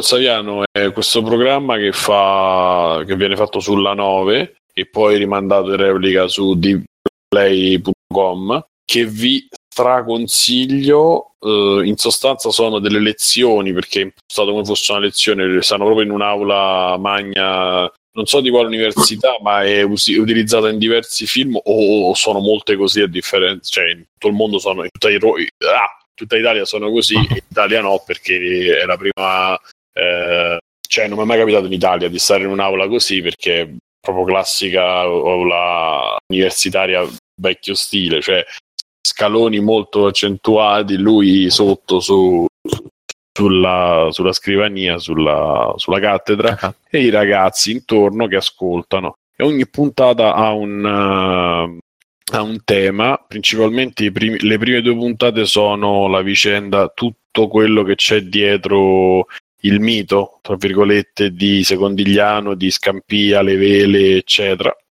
e tutta la storia dei Lauro, mi pare fosse questo il cognome, pa- Paolo Di Lauro, ah, Di Lauro. Eh, che poi fondamentalmente è la storia di Gomorra della serie TV, dove appunto racconta tutto, la seconda tutto, eh, tutto quello che è successo. La seconda puntata, perché Kings of Crime e poi ci sta Zelda in video, vabbè. Eh, la seconda puntata c'è lui che intervista uno dei, dei fedelissimi di, di, Lauro che si è costituito e che è diventato collaboratore di giustizia, che se volendo è anche più bello del, eh, come puntata anche più bella di, della prima, per quanto la prima abbia ricostruzioni, riprese coi droni, cioè veramente suggestiva. La seconda è fondamentalmente lui seduto accanto a questo pentito che è uh, pentito per la legge, poi lui spiegherà che non si sente pentito, ma c'è tutta un, una spiegazione dietro ed è in penombra, quindi non si vede. Uh, la terza puntata è sul Ciapo, che lascio il tempo che trovo, potranno pure non farla per quello mi riguarda, che a me non interessa più di tanto, a parte qualche chicca, insomma. La quarta puntata è sull'andrangheta e... ed è bellissima. Ma è già uscita tutta, Simo? Sono uscite queste quattro puntate per ora, credo che vada avanti per un po' la stagione, cioè iniziata da poco, quindi credo che, boh, non lo so se arrivano a 8-10, non, non mi sono informato di questo. E... È stupenda perché un po' mi fa. Allora, prima di tutto, lui quando parla è veramente affascinante, cioè sa, sa esprimersi, sa di quello. sa quello che dice, sa di che parla, ma lo espone. Non è mai noioso praticamente, mai banale, a meno che proprio il tema ti interessi poco, come nel mio caso, per quello che riguarda la puntata del Ciapo. E per il resto è fatto molto bene perché ha questi, cioè lui è ripreso in prima persona lui e i ragazzi insomma, mentre parla, ma a un certo punto dall'alto della lavagna c'è questo quadrato che utilizzano come fosse una finestra sul, eh, sul mondo e viene proiettato, cioè a un certo punto quando lui sta parlando di alcune cose, da lì eh, la telecamera eh, va dentro, diciamo, e fanno vedere i titoli di giornale, fanno vedere le riprese aeree delle zone, fanno vedere ricostruzioni, foto di repertorio, filmati, eccetera. E tutti con delle grafiche molto interessanti, anche per, per, semplicemente perché sono quei programmi che tiro del culo che non stanno sulla Rai, onestamente. Non ci voleva niente perché, perché comunque Saviano non è che ce l'abbia con la Rai, ok?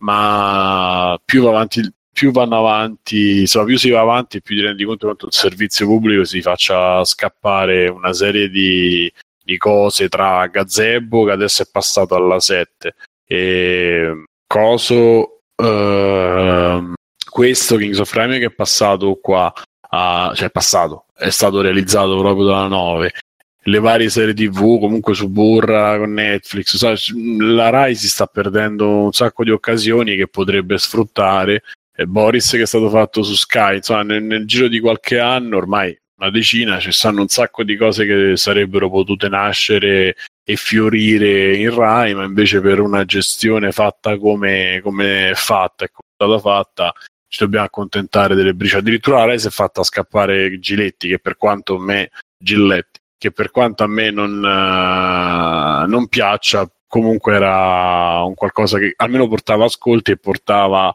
eh, ma che fa Giletti? Dove sta? Fa la stessa cosa sulla 7 praticamente, deve oh. iniziare, non so quando inizierà. E...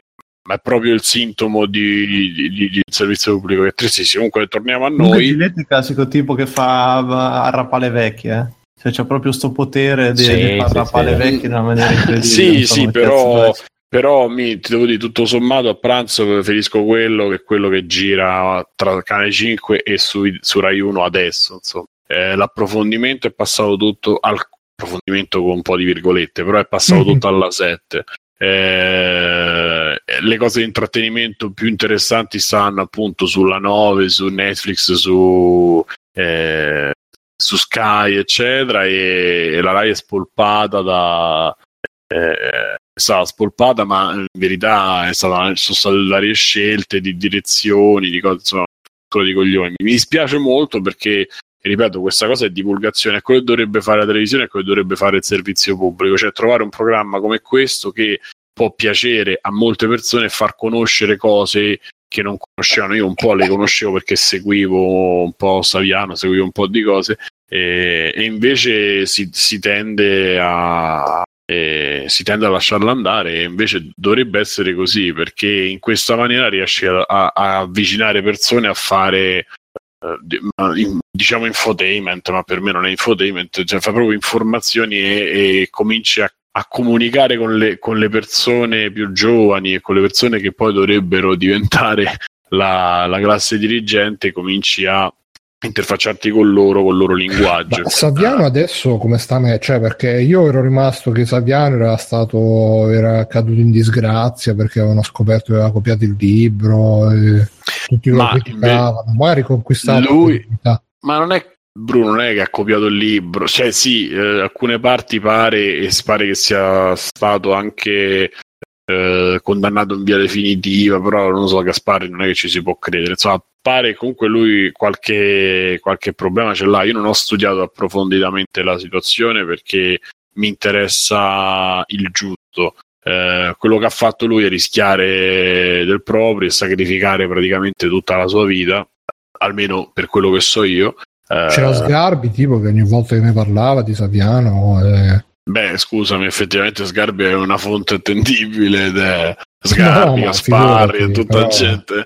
No, nel senso, fatto sta che lui vive in quella condizione. Sgarbi dice che la, che la scorta ti fa un favore, la scorta tu pensa che non puoi andare al cinema, devono chiuderti il cinema. E, e, se tu decidi di andare al cinema metti in pericolo sei persone, quattro, quante so, quelle della scorta, vivi bene io sono convinto che non vivi così bene. Poi, oh, appunto, quindi come fai a dire che ti fanno una, un piacere, che tu sei servito e rivedito da delle persone? Cioè, non... Vabbè, so quelle cose che dico. No, quello lo fanno a quei politici che non ce n'hanno effettivamente bisogno, ma le famiglie sotto scorta, io me ne ero letto un paio di di libri su sta gente che finisce sotto scorte, ragazzi, non è una bella roba, eh? ma non è una bella ah. roba per un cazzo. Cioè. Appunto, quindi se lui alla fine lui vive tra, tra dep- antidepressivi e cose, cioè vi fa una vita di merda e, e quindi solo per questo credo che meriti un, un pochino o di rispetto o comunque un po' d'orecchio, cioè stiamo un po' a sentire quello che, quello che ha da dire. Per cui niente, insomma, in, in definitiva lo straconsiglio si recupera poi facilmente appunto su dplay.com eh, che, che, che, è la 9 praticamente è il, è il sito dove, dove, l'archivio della 9 si chiama dplay.com non so neanche chi è l'editore chi è il produttore. E spero che la cosa spero che la cosa. Sì, parliamo dello stesso che ha elogiato Gali. Se si parla di.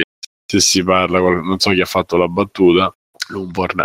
E... In verità, poi il fenomeno Gali, sì, diciamo che io non è che lo concepisca molto, però preferisco quello che, no, che non altro. In chiusura, è un rapper, sto ragazzino, non sto fenomeno, un rapper di Milano, credo.com, Mircotto. Però, boh, beh, è questo ragazzino di Milano che fa rap, eh, che lui è proprio di origini, è la seconda generazione, credo, quindi è di origini magrebine, marocchine, insomma così, che però è milanese, ha fatto sto disco che ha fatto abbastanza piuttosto successo, a me non è che faccia impazzire tutto tutto, ma anzi quasi niente, ho sentito il disco, non so se ne avevo parlato tra l'altro in puntata, non so se fa extra credit, ah, it.dplay.com Ok.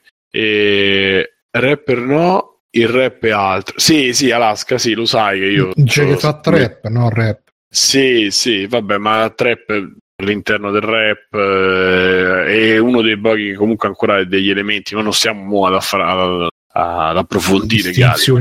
Con l'occasione che chiuso, chiudo, pensavo che ci mettessi di più Bruno a riapparire. Nel frattempo mi sono visto l'ultima puntata di Grozza senza fare così, la, la butto così.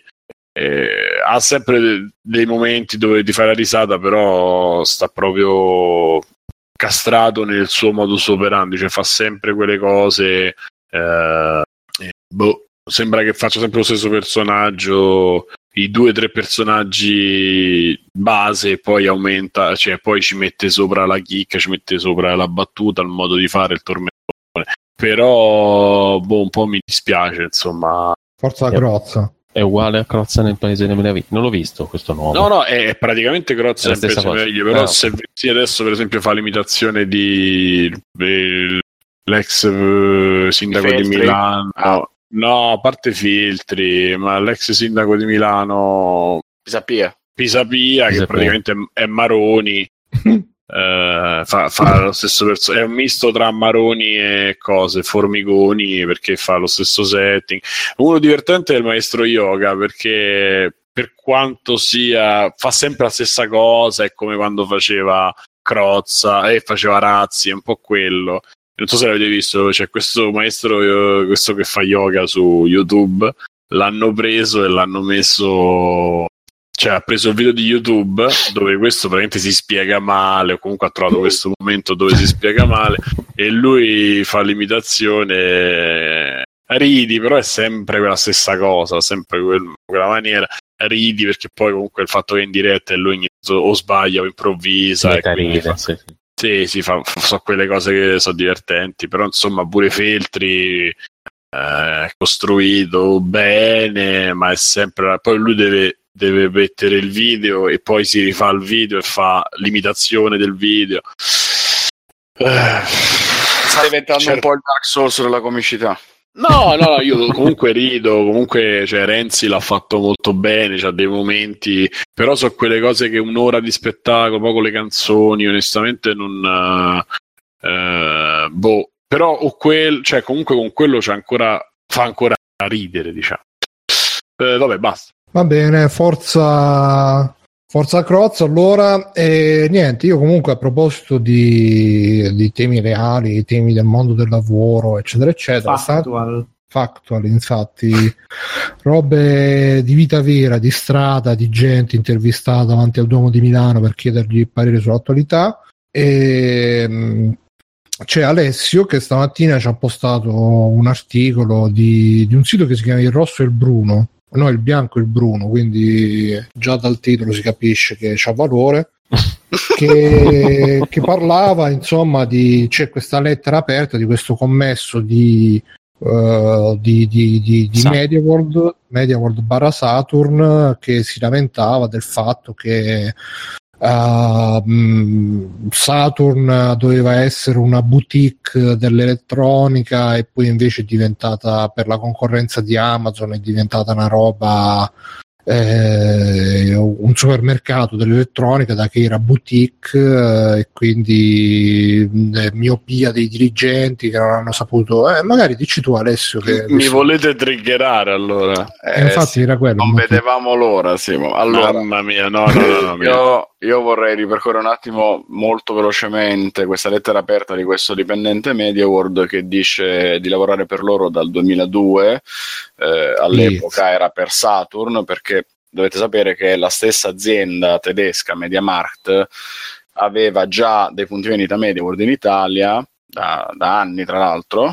ehm, e nel 2002 o in quegli anni lì più o meno avevano deciso di fare questa altra catena che si chiamava Saturn che doveva diventare una specie di Apple Store dell'elettronica perché avevano solo prodotti di fascia più alta, prezzi più cari, però c'erano molti più dipendenti eh, e quindi ci- si puntava a dare un servizio al cliente molto migliore. Mm, praticamente dovevi entrare lì e automaticamente trovare qualcuno che ti seguisse dall'inizio alla fine eh, durante gli acquisti e tutto quanto. Questa cosa, eh, come saprete, non è andata a buon fine. Saturn o ha chiuso o è diventata MediaWorld perché appunto poi questa doppia insegna non è servita, non è andata bene.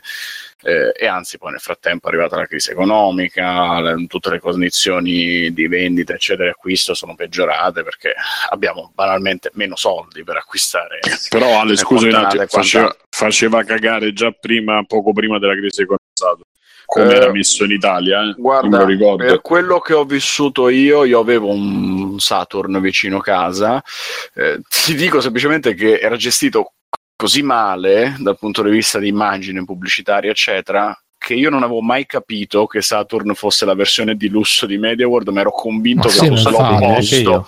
Io ero convinto che Saturn fosse il discount di MediaWorld per dire quanto era comunicata bene questa cosa. No, io, io quando ho scoperto che erano la stessa, ma- la stessa ditta ho riso molto perché andavo, io avevo un Saturn e un MediaWorld a distanza di 3 km vicino, non a casa mia, cioè tra di loro, e tu da MediaWorld trovavi il prodotto di, lo stesso prodotto di Saturn a 100 euro, anche 100 euro di meno. Il televisore, io lo stesso televisore che comprai, non mi ricordo, ah sì, da Expert, vabbè, ma lo trovai lì a, a distanza di no lo stesso un altro Insomma, comunque c'erano gli stessi, gli stessi prodotti dentro a 100 euro di più a Saturn mediamente comunque tipo x per cento di più Io E trovavo basta. più lusso, tra virgolette, Fnac qua a Milano.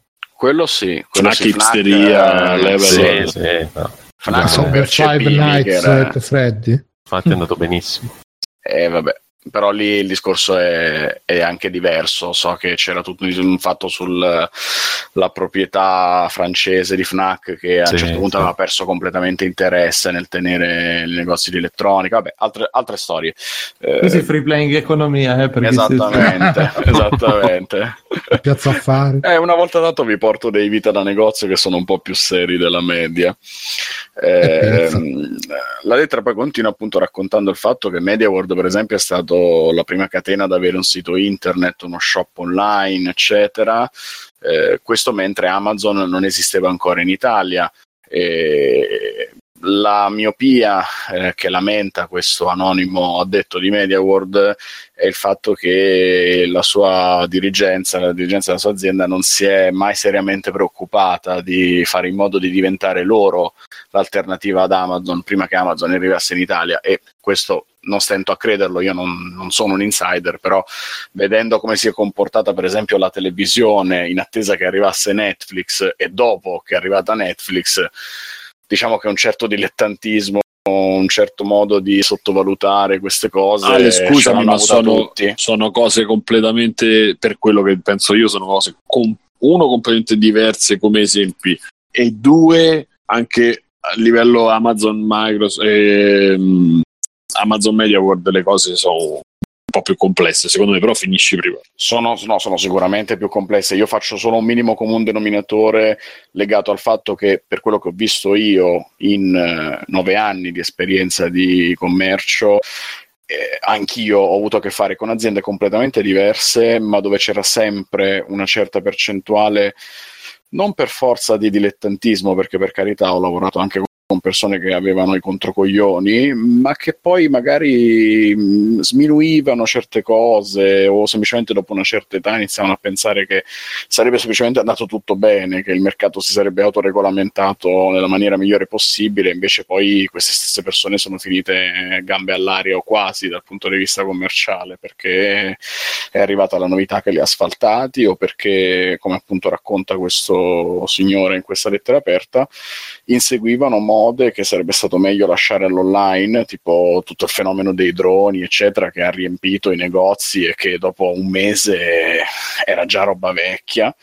Oppure ha generato un altro effetto collaterale dannosissimo, secondo me, scatenando una guerra fra poveri in cui le persone vengono nei negozi per vedere i prodotti che poi acquisteranno su internet da Eh sì. altri, come dagli Beh, stocchisti. ma co- come, come, puoi evitarla questa cosa, scusa? Non lo so, non sono io che, Eh. che devo trovare Ma poi la guarda che risposta. Non è evitabile, la puoi appunto, evitare uno- mettendo le regole a Amazon, le stesse regole che c'ha Mediaworld, che comunque non sono le stesse regole che avevo io col negozio. Quella è la questa è soluzione. cosa, Sì, ma poi questa è una cosa che devono che- fare gli stati, che deve fare l'Unione Europea, non Ma quello secondo che me, deve fare la infatti- dirigenza di MediaMarkt, per esempio. Appunto, quindi è il un- discorso ma è una finito là. minima, ragazzi, quella che fa questa cosa qui, eh.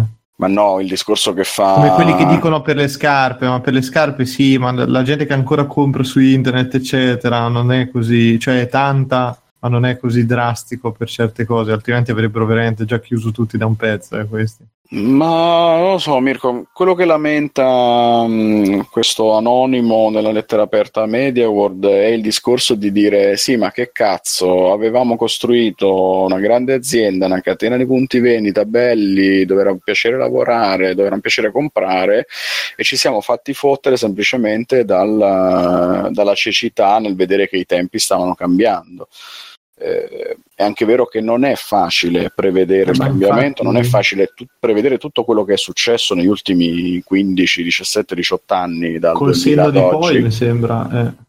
Di poi naturalmente... Sì, però scusa Stefano, ma secondo te sarebbe stato possibile... Uh, lui dice ah c'avevamo il super sito c'avevamo il super sito ma io credo che comunque quelle robe lì venissero dalla dirigenza tedesca. Non credo che in Italia se ne poteva uscire uno e diceva ah, adesso faremo l'anti-Amazon Media World Italia.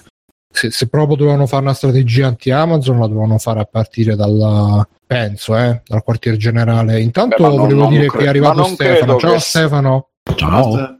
Ciao. Ciao. Ciao, buonanotte. il religioso silenzio. Ciao, buonanotte. Dicevi scusa Alessio? Non credo che fosse una lamentela diretta semplicemente solo alla dirigenza italiana, per quanto poi non credo nemmeno, non lo so, eh, ma non credo nemmeno che sia tanto distaccata la divisione italiana da quella tedesca, anzi, probabilmente sono sono tutto un unico gruppo che magna certe cose le discute insieme. No, non, perché, non per il magna magna, semplicemente perché un'azienda così grossa non penso che faccia una divisione così netta. Eh, nei videogiochi più o meno vediamo il meccanismo come funziona, c'è una suddivisione, che ne so, tra Europa, America, Giappone, però poi hanno delle linee guida comuni, eccetera, eccetera. Comunque, insomma... Eh, cioè, tipo GameStop, io non credo che GameStop Italia possa decidere ah, adesso facciamo il sito nostro mm, diverso no, no, non hanno, non hanno, naturalmente un'autonomia decisionale così ampia ma hanno delle piccole cose dei settori, dei rami dove possono prendere decisioni autonome perché naturalmente non può esistere un'unica dirigenza mondiale che cura tutto anche perché semplicemente certi mercati sono diversi gli uni dagli altri tutto qua. Quindi Io ci comunque... deve essere un minimo di adattabilità al mercato locale. comunque di tutto quell'articolo io me lo sono letto tutto dall'inizio alla fine, eccetera, eccetera. E vabbè, lui poi alla fine diceva: Noi invece di battere Amazon sul piano della, del prezzo, della convenienza, dice avremmo dovuto puntare sul servizio, sul, eh, sulle cose che rendono uniche il negozio, avremmo dovuto puntare anche su prodotti che sono sempre verdi, tipo il wifi, il bianco, e il bianco, dice il bianco il, bianco, bianco sarebbero gli elettrodomestici, frigoriferi, eh, esatto. la, pu- la purezza. Bianchi. Che è purezza. No, no, sono bianchi neri, bianchi bruni e piccoli elettrodomestici. Sì, dovrebbero tipo tutti vestiti di bianco, capito? Con delle I bruni sono televisori, serie, robe del genere, i piccoli elettrodomestici sono tutti quelli piccolini che sono quelli che fanno il guadagno vero poi. Ma secondo me in realtà, essendo tedeschi d'origine, quando dicono punta sul bianco vuol dire può ritornare alla mitica soluzione finale. Ma forse è quello, eh, forse era quello. E comunque diceva questo e diceva anche che uh, in realtà il, uh, in Italia c'è, che cos'è, un euro? Eh, il gruppo italiano che dice ah c'è il gruppo italiano Uni Euro che prima sapete chi è chi, chi era il primo Uni Euro? Era quella merda di Farinetti. Signor Farinetti. Eh. Eh. eh intanto l'abbiamo detto. Superati, eh, quella merda, appunto. Cioè, Fari- Farinetti era quello di Italy, esatto. Quello di Italy? Ma eh, un euro, aspetta, mi sembra fosse del padre di Farinetti Senior. Sì, no, anche lui, anche lui. Che lui, okay. loro trattano cibo e frigoriferi nella stessa maniera. E, tanto, e tanto male, detto. Male, fondamentalmente. Ma io non li conosco, non so chi sono, però comunque sia, eh, dicevano che appunto ogni euro li scherzavano tutti, però intanto una realtà italiana che col tempo ha saputo crescere e, e che sta continuando a crescere in questo periodo di crisi, mentre media Poi c'è Troni che vabbè ci sono paragoni. Ci sono paragoni. No, no, non sì, sì, infatti, eh, esatto, Troni RIP. Ah, non, mi, non, mi, ricordo se era, era, un euro quello italiano che diceva sì, Marco Polo. Sì, sì, Marco, Marco ah, Polo è expert. Eh, expert ma... Marco Polo è quello che è diventato un euro perché l'ha, l'ha acquisito esatto. e hanno mantenuto il nome non un euro. più niente ma, ma, la, ma in, verità sono due, sono, in verità sono due barra tre gruppi che si cambiano che si scambiano i marchi perché poi le eh, importazioni le fanno pochi gruppi. E E comunque quello che beh, a me ha colpito di più è che lui alla fine diceva sì sì c'è un euro che si sta muovendo meglio, dice però noi di Media World abbiamo l'orgoglio, non vogliamo far crollare questa... Madonna, questo l'hanno indottrinato proprio. Mm, non, non, mi ricordo se dice proprio abbiamo l'orgoglio, però insomma il concetto era che lui voleva far tornare, me, dice Media World si può ancora risollevare, può ancora tornare Media, grande. Media World, Media World. Beh, alla, me... fine, alla fine i servizi poi se, quando li provano a fare la gente non capisce gli dà addosso come era il primo avvio delle console, il primo avvio dei PC, dei cellulari, eccetera, eccetera. Una roba dove hanno spinto forse pure poco è quello che ti fa salvare. Beh, sì, a quel punto sì. E a parte che comunque boh, con Amazon, lo shop online, la robotica e tutto quanto, in, in generale tutto il, il, fisico, non so che fine farà da qui a 10 anni, a 20 anni. Però quello è un discorso più ampio. Quello che dicevo è che appunto lui alla fine fa questo discorso che un euro è meglio, però lui vuole che anche Media World si riprenda. Cioè, io posso capire se tu sei il fondatore di Media World e fai questo discorso, se sei l'alto dirigente di me, ma se sei un commesso, eh, cioè se Media World va male, porta il curriculum da un euro, portalo da un'altra ma parte. Che c'entra? Ma magari lui è appassionato, ah, è legato all'azienda e soprattutto è legato a, al lavoro perché capisce come te che le prospettive sono quelle che so, è legato al lavoro sul campo e posto. Eh, ma io, eh, questa è una cosa che è uscita anche nel gruppo Facebook e che molti mi hanno risposto come mi hai risposto tu, però io per quanto capisca che uno si può affezionare all'azienda, si può affezionare ai colleghi, capi- dopo un po' comunque capisci il modo di lavorare di un'azienda, di difficile cambiare, eccetera, eccetera.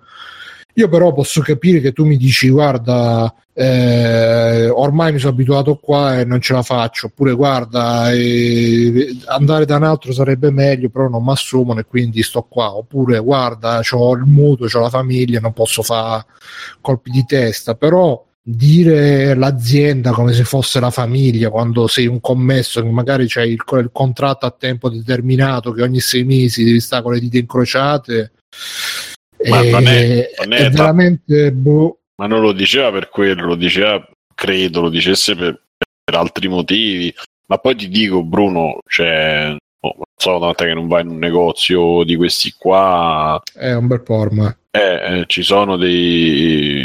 E uno dei motivi è il fatto che, che, Amazon è conveniente, ma è conveniente sulla pelle de, di noi stessi e sulla pelle delle, delle, persone, sul fatto che non pagano le tasse, sul fatto, cioè, ci sono un sacco di meccanismi che eh, non vengono, cioè basterebbe poco, basterebbe sensibilizzare anche qua le persone sul fatto su come determinate aziende eh, ti inculano, non inculandoti, facendoti pensare, ah, eh, costa pochissimo, lo prendo, e lo prendo tramite Amazon e, e non sai che vita fanno i consigli, com- i, commessi. Eh, no, i commessi. No, no, no. I, I magazzinieri i, magazzinieri e i, i portantini, là, i, i, di commessi, come cazzo si chiamano? Sì, sì, che, i, i corrieri, i corrieri, eh, sempre con co. I portantini farà come secondo me per, per, i corrieri Amazon è stata una manna perché sì, però, però vivono in condizioni condizioni anche un po' di merda perché la gente pretende e basta non, capisce, non capisce che tu stai lavorando, che, che hai bisogno di rispettare de- delle consegne, delle tempistiche, ma hai anche bisogno di vivere. Eh, perché? Perché si sa, eh, eh, si, ci si è abituati un po' a, al tutto subito, veloce, eccetera. Allora, un servizio ci può stare se avete letto le, gli articoli su quelli che sulle persone che lavorano Amazon che dopo un po' devono desistere e in Italia sta, sta succedendo anche perché stanno aumentando le assunzioni eccetera e cominci a pensare un attimo che non sia proprio la migliore delle maniere visto che poi appunto tutte queste società eh, hanno sede legale a Liechtenstein eh, eh, a Dublino con tutte le agevolazioni fiscali possibili e quindi praticamente se tu guardi l'80% dei prezzi di Amazon sono taglio dell'IVA, cioè sono tutti i prezzi dei negozi e con l'IVA tagliata. E invece i media world, più che altro che sono più controllabili, che hanno anche loro PC loro, però ce l'hanno di meno perché sono molto più controllabili, ma eh, quando cominciano a fare i sottocosto le cose ti tolgono fondamentalmente l'IVA e poi li fanno anche i sottocosto, mi stava, stavo documentandomi per ovvie ragioni, eccetera, sono fondamentalmente quando la, la società va male. Una, una grossa catena che fa il sottocosto lo fa per motivi economici non bellissimi eh, mediamente. Quindi... Eh, oppure lo fa per essere più aggressiva, perché allora un euro vorrebbe dire che sta costantemente male, sì, invece male. dicono tutti che va bene. Eh, un euro vedere... è quella dello, dell'ottimismo, il profumo della vita. Arrivato sì, sono passati vent'anni. Sì. Il profumo sì. della vita. Eh, che era successo ieri. Adesso è batte forte là. Com'è? Adesso batte sì, siamo... c'è questo slogan e... da, da Ucraina ah, in strada. Però, però ci sono delle, delle, delle cose che non, che noi neanche ce, ce ne, spesso neanche ce ne frega niente. Compro, sto seduto a casa, compro da Amazon. E... Io il discorso che facevo non era questo, però, Simone. Il discorso di Amazon, eccetera, ha tutte le sue problematiche.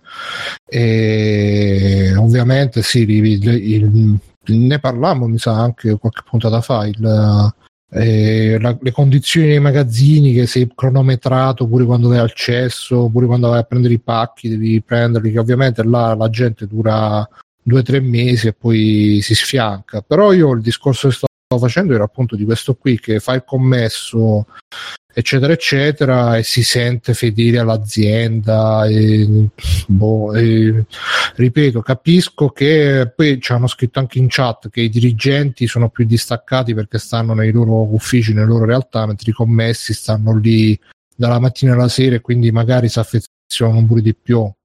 Beh, però secondo me... io la firma Bruno perché appunto la mia esperienza personale è quella, io non è che provassi chissà quale attaccamento all'azienda, anche perché ne ho cambiate diverse, però semplicemente a un certo punto ti abitui e ti affezioni a un certo punto vendita, a un certo ritmo, alle tue cose che fai tutte le eh, mattine. Ho capito Alessio, però purtroppo sta cosa la puoi fare se c'è il negozietto eh no, dipende come la vivi. Dipende come... Io ti, ti assicuro eh... che la vivevo in questo modo. Avevo i miei clienti fissi, quelli che conoscevo, quelli che venivano apposta da me perché gli stavo simpatico. Si chiama sindrome di Stoccolma. eh, guarda, sarà sindrome di Stoccolma, eppure era un modo di lavorare che era piacevole. In qualche no, modo, ma guarda, lavorare devi lavorare. Quindi che guarda, Alessio, perché che, no? che, uno si, che uno si faccia il suo spazio, si faccia la sua realtà, si faccia suoi, la sua clientela fissa, le sue routine eccetera, eccetera.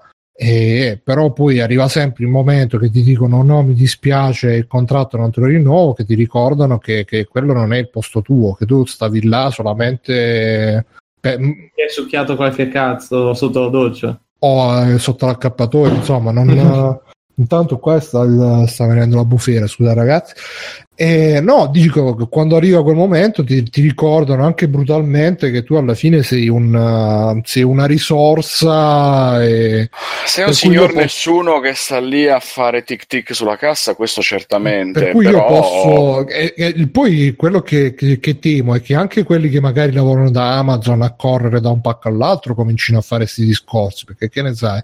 Magari ti dicono no, io sono fiero di di far pa- io quando facevo il lavoro de, de, di uh, adesso si chiama network marketing uh, prima si chiamava commesso porta a porta pure là ogni mattina ah, noi siamo la migliore azienda del mondo vai ragazzi eh, sì, vabbè, siamo i top eh, dai eh, quella è un'altra cosa Bruno non fanno queste cose nei commessi il, no non, fa, non fanno le stesse cose però il principio è sempre che ti devono far affezionare al all'azienda, ma, al marchio. Ovviamente là nel, nel, porta a porta lo fanno di più perché sanno che, che poi... A parte... Vabbè, ma ragazzi, l'esempio era quello della banca di qualche settimana fa. Ah, cioè, sì. gente a cui hanno fatto il lavaggio del cervello che rinuncia alla sua dignità per fare il video aziendale in cui veramente c'è solo che da vergognarsi. Mamma mia. Per Senti cui io, io, spero che... Scusa, finisco un secondo. No, no e ti passo la parola. Io spero che la gente incominci a essere un po' più figlia di puttana, se vogliamo dirla proprio papale papale, nei confronti di queste grandi multinazionali che per carità ti danno il lavoro, ti danno eh, però se tu mi fai un contratto che dopo sei mesi me la puoi mettere in culo quando vuoi, allora pure io non mi affeziono perché se che cazzo, cioè non, non se mi devo affezionare, se devo sentirmi parte dell'azienda, mi devi fare parte dell'azienda, non, non, non mi puoi far affezionare che, che, e mi tratti come la tua puttana che, che, mi chiami quando vuoi e quando vuoi mi lasci. Se, e se... chiamami Troia mentre mi scopi da dietro e mi frusti.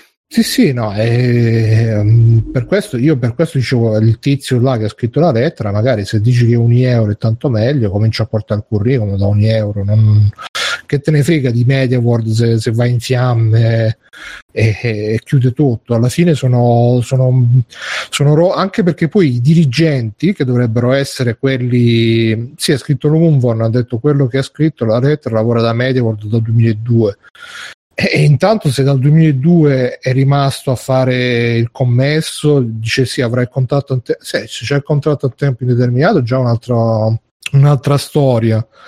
Però appunto se questi ragionamenti si rifanno anche quelli che appunto stanno super precari, super uh, in bilico secondo me non va bene perché Bro, io, ho visto, poi... io, ho visto, io ho visto cose, visto cose io vi... sì sì io ho un mese che sto in questo nuovo lavoro e sto nello stesso ore proprio puoi sapere tu privato e si, si accetta qualsiasi cosa. E si accetta veramente qualsiasi cosa e qualcuno se lo fa anche andare bene perché magari pensa di non avere alternative. Perché? Perché mediamente. Perché mediamente è così sul serio. Ma in verità, Alessio, non, cioè, sì, è così, ma è così eh, anche perché tutti accettano questa cosa. Se uno cominciasse nel suo piccolo a non accettare tutte queste cose, tutte questi, ma proprio soprusi e. Eh, ma io non sono proprio violenze. No, aspetta, Bruce, sono, sono proprio violenze. Io poi non parlo di, del tizio, del ragazzo di Media World, io non so, non ho letto la lettera, non so se lui abbia un contratto. Sì, ma raga, ma sto qualcosa che il contratto ormai è ancora la cosa da raggiungere, come che, che un contratto a tempo indeterminato ti mette al sicuro da boh. No, Mirko, sai qual è il problema? Il problema è che contra- cioè, l'economia va da una parte, ma il, la risorsa, la, la, persona che lavora non è tutelata in o almeno per la mia esperienza non è né tutelata né informata esatto, in, in niente in nessuna maniera. e, e, quindi cioè, se ci fosse un, un'economia basata su cioè, poss- in America sono 30 anni che non esiste il contratto a tempo determinato, ma anche di più, però diciamo che sono 50 anni che non esiste il contratto a tempo determinato, cambi lavoro, città e anche ambito lavorativo ogni X anni e nessuno si fa si va a ammazzare se perde il lavoro come succede in Italia. Per... Beh, beh, oddio, calma. calma. Vabbè, non sto parlando delle, delle, delle, grosse problematiche, però dico le cose sono, sono anche, a livello econo- anche a livello statale di leggi sono adatte a quel tipo di economia che poi ti uccide ancora di più perché poi in America c'è un'esasperazione dall'altra parte e quindi lo Stato aiuta le lobby a, a, farti vivere di merda, eccetera. E sono riusciti ad arrivare anche da noi più o meno. Vedrete poi col TTIP faranno anche il colpo di grazia, non ah, solo a livello lavorativo. Però, però, quello che dici tu è sacrosanto, cioè non esiste più un'economia basata sul eh, contratto a tempo determinato, eccetera. Però uno Stato si dovrebbe rendere eh, quello dovrebbe fare invece di pensare a, a, a, ostacolare l'ascesa di alcuni gruppi rispetto che altri eh, alle elezioni oppure a fare eh, i, movi- no, i, movimenti, a fare le correnti de- all'interno dei partiti. Oggi c'è stato anche il super referendum oggi. Sì, sì, si dovrebbe un attimino investire in questo e cercare di eh, impostare la legge in maniera di salvaguardare una persona e di, di, agevolare una persona a farsi una famiglia, a, a vivere ed avere lavoro, perché il lavoro ti rende indipendente, ma avere anche una vita. Invece adesso per accettare una vita, semi, una vita che non è normale, non si fanno vite normali, si accetta tutto. Per questo io prima dicevo la battuta agli youtuber, a tutti quelli che riescono in qualche maniera a uscirne eh, da certi giochi, di, di starci e starci il tempo possibile, perché tanto non, per come la situazione lavorativa adesso è solo una cazzata mettersi a lavorare, tanto vale rimettersi a studiare e per poi fare non lo so che cosa, però insomma tanto vale fare quello oppure tanto vale mettersi a, a, sì, a studiare qualcosa che ti appassiona veramente che, ti, che, che almeno quantomeno ti gratifica quando lavori o, o da solo o, insomma, o, o, in maniera autonoma o in un gruppo. Cioè, eh, è molto meglio andare a lavorare al bar sotto casa e farsi vent'anni lì dentro che andare a, a cercare un contratto più vero, una cosa fatta secondo legge. Eh, perché tanto non, non, non, sei tutelato in, eh, ma in, mi sa che anche il lavoro al bar è difficile trovarlo eh. altrimenti sì però dico tanto vale stare in nero vent'anni e lavorare part time e cercare di pagarsi no, non, puoi ragionare così eh. Vabbè, no. eh, Stefano, tu che sei lavoratore stacanovista eh, svizzero, Io mi sono rotto talmente le palle della situazione che ho cambiato paese. Quindi, Quindi non sei più in Svizzera. Eh, non ti no. nego che ci sto ripensando anch'io. non, onestamente non vorrei, però ci, sta, ci sto ripensando. Allora, no. nonostante qui praticamente si, ci sono, cioè, contratti a tempo indeterminato te li tirano dietro, ma anche qui non è che questo ti eh, voglia dire che mm, sei immune, non puoi perdere il lavoro, anche se sei uno statale, puoi perdere il lavoro, eccetera, eccetera. Semplicemente hai delle garanzie in più nel caso tu perdi il lavoro e hai delle garanzie in più sulle modalità per il quale tu puoi perdere il lavoro. Eh, praticamente qua non, almeno non ho visto... E le garanzie in più che perderai il tuo che lavoro. il lavoro, nel mio caso sì. Eh, qua non ho visto ad esempio contratti a progetto, penso che non, non ci siano, forse non sono mai stati, non lo so, se non contratti a tempo, come si dice, determinato, ecco. determinato. ecco. Però una roba di tre mesi, quello no. Cioè, nel senso, Mm, come contratto serio, se ti assume un'azienda, eccetera, eccetera, minimo sono sei mesi o un anno. E poi tendenzialmente, se tutto va bene, ti inseriscono nell'organico, non, non ci sono problemi. E se invece lavori per un'agenzia di lavoro temporaneo, stai lavorando per loro, quindi sei consapevole di quello che stai, eh, che stai facendo, insomma è ovvio che non è un contratto a tempo determinato, però anche nei ristoranti cioè, ti fanno, per, per, fare lavapiatti ti fanno un contratto a tempo determinato. Eh, quindi quello è relativo. Il problema, secondo me, a monte, cioè ci deve essere un po' di organizzazione dietro che ti permetta di eh, non finire gambe all'aria ogni volta che perdi lavoro e poi vabbè, oltre al problema ovviamente del, della, della, necessità, cioè nel fatto che sia poco lavoro, quel poco che c'è gestito male, eh, parlo, dico in, in Italia in generale, eh, non è che... Ma in verità il poco, mm. lavoro, il poco lavoro è poco perché anche lo Stato, voglio... No, non, è, non, credo sia una provocazione, voglio fare una riflessione che per, magari per molti sarà una provocazione. Il problema è che l, lo Stato, il governo, eccetera, italiano, non so europeo perché non, non mi pronuncio, non riconosce lavori che in verità sono lavori a tutti gli effetti, diventano lavori a tutti gli effetti nel, nel mondo di oggi e sei costretto a farli così da appassionato per conoscenza, cioè non c'è una struttura dietro. Mo, prendo l'esempio più stupido che mi viene tra social media manager e tutto un mondo di social roba. Media coso social media cosa che è un mondo di roba che si può fare, però pure lì la, devi, la fai per conoscenze, la fai per... cioè è proprio la mentalità e i mestieri sono quei 4-5, invece sono passati X anni da quando la gente ha cominciato a lavorare e, e in più la tecnologia, la società è diventata un'altra cosa rispetto a quello che era e, e quindi non, non, si riesce a, eh, ad accettare che determinate figure anche loro lavorano e, e, che tutti dovremmo andare, cioè dovremmo andare tutti verso un lavoro a lavorare eh, il giusto, di un lavoro che ti faccia lavorare il giusto, che ti faccia non dica faticare, ma che ti faccia sforzare eh, il giusto e poi eh, tu abbia il tempo di vivere, di spendere quei soldi. Ma in di, realtà, di far... secondo me, questo è un ragionamento un po' strano, nel senso, cioè, sforzare il giusto dipende dal lavoro che fai. Il problema è che i lavori dovrebbero essere appunto proporzionati per quello che è l'impegno e lo sforzo che ti richiedono. Sì, esatto, non, non, non devi prendere un negozio, vabbè, insomma, un punto vendita molto, diciamo un punto vendita o un bar, non devi prendere tre persone e farle scoppiare perché, eh. che ne so, c'hai un sacco di tasse tu come come capo, come, dip- come datore di lavoro, non devi prendere eh, sette società civetta che ti assumono le persone in maniera con sette subappalti e quindi se tu hai un problema, cioè da me c'è stata gente che ha lavorato dopo 20 giorni, un mese di prova, è finito il contratto, l'ultimo giorno di, cioè quel giorno di lavoro si è alzata alle 6, ha fatto lo che non si può fare per legge meno di 11 ore per, tra un turno e l'altro, va Cioè, bene. Non puoi alzarti alle 6. Per No, tu non puoi attaccare alle 6 se stacchi alle 9, ti si- devono Eh, passare no. 11 ore, esatto.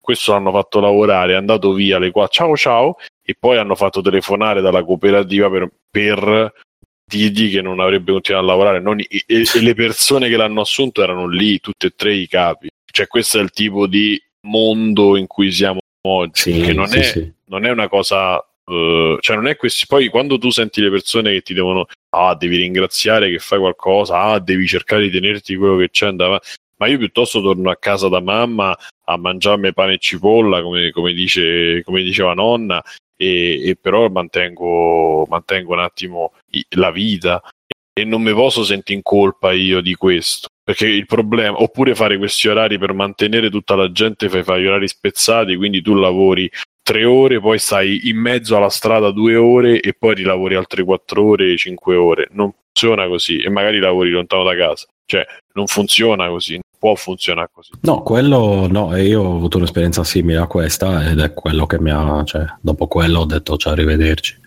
mai più, Eh, cambio paese. O farti pensare che tu non sia in grado, dal laureato al, all'ultimo, che cazzo ne so, al lavoro meno edificante che ci possa essere, farti pensare che tu non sei comunque in grado, non, sai- non puoi fare niente, non sai fare niente.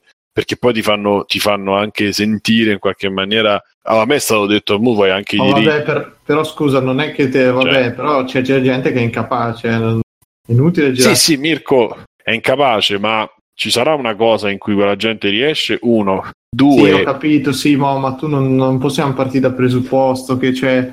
eh, a volte qualcuno deve arrivare anche al punto da accontentarsi, è brutto dirlo, però. di eh, accontentarsi ci sta, ma io ti ripeto, mi accontento facendo un orario umano perché i diritti base li dovrebbero avere tutti, pure chi è certo, ma, incapace. no, ma quello per carità. Quello sto dicendo, poi dopo tu ti accontenti, cioè eh, a me appunto è stato detto ah, adesso per chiedi anche i diritti, cioè tu mi fai lavorare due ore in più sc- non scrivendo il contratto e o- obbligandomi mi e se ti dico scusa ma ci sono due ore in più al giorno, io lavoro 10, 11, io insomma una persona lavora 10 ore, 11 ore al giorno e tu me ne paghi 8, da contratto me ne fai firmare anche di meno, te lo vengo a dire tu mi dici ah vuoi anche i diritti. Cioè io non c'ho qui, a parte il fatto che neanche il ventenne deve essere trattato così, però non è che ho 20 anni che sto alla prima esperienza o le prime... Ma il cioè, problema infatti non è il tuo, il problema Eh. è di chi prima di te non gli hai fottuto un cazzo, sì, sì, va bene, va bene, oppure per la paura di perdere il posto, eh, si è Esatto. soggiogare in queste maniere qui, eh, perché poi Eh. è schiavismo è questo. Eh, oh, per me è una cosa esatto. meravigliosa lo schiavismo, però Sì, io- però è meglio in campo padrone- sessuale, meglio in campo sessuale, capisci? Non è, non è Ah, no, così a me piace divertente. vedere de- degli schiavi che facciano le cose al posto mio, cioè, E, que- eh, e questo, e questo è il discorso, non è un discorso di... Però dall'altra parte del mondo esterno ti dicono, ah, devi ringraziare, ah... Eh, cioè, eh, sì, eh, ma perché questa è la cioè- mentalità del cazzo, dici devi ringraziare, cioè della serie devi, sei- devi sentirti un miracolato perché c'è qualcuno che ti fa lavorare come se fosse, come se te facessi della beneficenza, capito? Tutti, quello, quello è. Ma questo è un Esatto. atteggiamento ultra retrogrado in cui c'era veramente il padrone che comandava lo schiavo che, che eseguiva, e che non è che tanto lontano, perché fino a 30 anni fa era così, il padrone, cioè, eh, non era un caso che adesso si è cambiato, no? il titolare è diventato, una volta era il padrone, ma è- il padrone è, è rimasto, è tale e quale. Cioè, è inutile che cerchiamo di indorare un pochino la pillola o migliorare, cioè farlo sembrare meno pesante di quello che so, certe situazioni, ma è così, tale quale. Esatto, e quindi tu ti, ti- ti trovi annullato come persona, come persona, come in tutto quello che è la tua persona. Cioè, se, se uno che fa questi ritmi avesse una famiglia, e ce ne sono tante tra quelli che, vabbè, insomma, mi trovo intorno ad avere, vedono i figli per eh, X, eh, X giorni, o se li vedono, li vedono un'ora e- e devono anche ringraziare e sperare di avere una domenica libera, sperare cioè, una- questa è la situazione Comunque, che- se posso dire, il problema è anche a monte che l'economia sta andando in vacca e, e ci sono delle trasformazioni tecnologiche e sociali che procedono a velocità enorme e non si riesce a far fronte e quindi eh, sicuramente Sì, poi queste persone che, che- che- che fanno sti, sti giri, ste robe, non, ehm, eh, dovrebbero diciamo essere un attimo messe sotto controllo, dovrebbe pensarci lo Stato. Oh, e- ecco, ah, se io dovrebbe- comincio a venire dentro con la finanza o con un ispettore del lavoro a vedere situazioni e cominci a far chiudere Il qualcuno, a... problema è che comunque Eh. sia non- non- non- è, è difficile intervenire perché non è che dice che è uno un caso isolato che, uh, che- Bruno, è che- proprio che facile, vale. proprio perché è talmente diffuso che se io ti è vengo su talmente diffuso casco, che se lo fai con uno lo devi fare con tutti, credo. Comincia a quel farlo. punto- a quel punto de- de- distruggi tutto un sistema che sta agli sgoccioli, però ancora qualcuno ci si mantiene con questi sgoccioli. Ma non ci, non ci- ma- scusami, ma non funziona, non è- per me non è così. Nel senso, se io comincio a vedere che tu fai e e rendi la vita impossibile a sette persone per non assumerne due o tre e, e fare urno pensato, sapendo intorno alla persona che ti viene a lavorare, ma eh, sfrutti la fame di lavoro e quindi sai che la gente se ne va, li tieni due Ma mesi Simone, e li mandi via. la fame di lavoro, secondo me eh, questo discorso lo puoi fare magari con le multinazionali tipo Amazon, tipo Bro, ma Google, ti fidi non di so. quello che ti ripeto, siamo in diretta. Ti fidi di quello che dico? Se ti Sì, fidi, no, ti fidati che basta, quello- basta un quartiere accanto al tuo o una persona che sta sotto casa tua che si comporta in quella maniera. Non c'è bisogno di arrivare alla multinazionale, basta un investimento di boh, un milione d'euro, basta veramente poco e, e rendere l- la vita alle persone impossibile. non ne sono sfruttare. sicuro, non ne sono sicuro Eh, perché Che secondo me quelli che comunque arrivano a trattare anche i dipendenti così eh, un po' sono incapaci ma un po' non hanno proprio i mezzi che anche mettendo il miglior manager del mondo ma è da Media World oppure da, da Troni o da chi per loro è tutto il settore in crisi quindi anche con il miglior manager del mondo eh, non riusciresti a trovare una soluzione tale da eh, Bruno, la soluzione è far lavorare più persone, le pagherai di meno, devi far lavorare, devi, oppure chiudi gio- la domenica chiudi e la sera non fai fino alle nove e mezza, a- non è che ci vuole tanto. Da quel punto di vista, devi, devi. L'obiettivo è rispettare la risorsa, che è una risorsa, e ti viene là. Gli schiavi, quando c'era lo schiavismo di Django, eccetera, erano trattati molto bene perché dovevano stare bene, in salute, Adesso, e i schiavi erano pochi e negri, ma adesso, siccome tu quando sei esaurito, che sei uno straccio, prendono, tu te ne vai o ti mandano via e arriva quello dopo di te che regge in altri sei mesi. Loro continuano a guadagnare, a fatturare, a aprire, chiudere, eccetera. E È, è qui che secondo questo- me non ne sono co- così sicuro perché loro eh, non sono così sicuro che continuino a guadagnare, a lavorare, a fatturare. Secondo me, pure chi sta ai piani tra virgolette un po' più alti, ripeto, a meno che non siano, eh, a, a meno che non siano o effettivamente degli sfruttatori oppure delle super multinazionali sfruttatrici, eh, secondo me pure loro stanno un po'.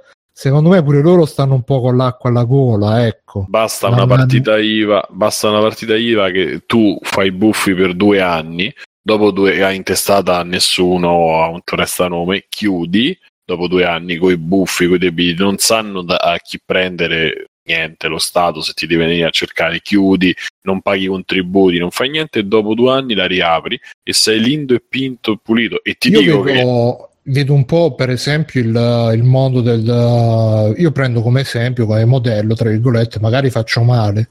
E comunque dai mh, chiudiamo anche qui sennò poi questo discorso eh, si prolunga troppo però prendo come modello il mondo del, dei giornalisti videoludici eh, tu potresti anche fare mh, cioè secondo me eh, per quello che so di questo ambiente che magari che frequento un po' di più, conosco un po' di più, anche chi è il, il super caporedattore del sito, il super proprietario, eccetera, eccetera, non, non- non- non naviga nell'oro. Anche se volesse diciamo fare le cose per bene prendere i giornalisti per bene eccetera eccetera non ne avrebbe le risorse. Non è a dire che il, il super padrone d'azienda che, che sfrutta gli operai e lui si fa eh, la Ferrari o la Lamborghini. Eh, so gente che per farsi uno stipendio da operaio devono sfruttare quelli che sono i sottoperai facendoli lavorare ore e ore pagandoli miseria non è giusto, Bruno, non, è, eh, non è ma niente, mi sembra però... proprio l'esempio perfetto. Bruno, non è successo nell'editoria videoludica che qualcuno faceva la rivista pagando meno e scalzava la redazione precedente assumendo i ragazzini che scrivevano gratis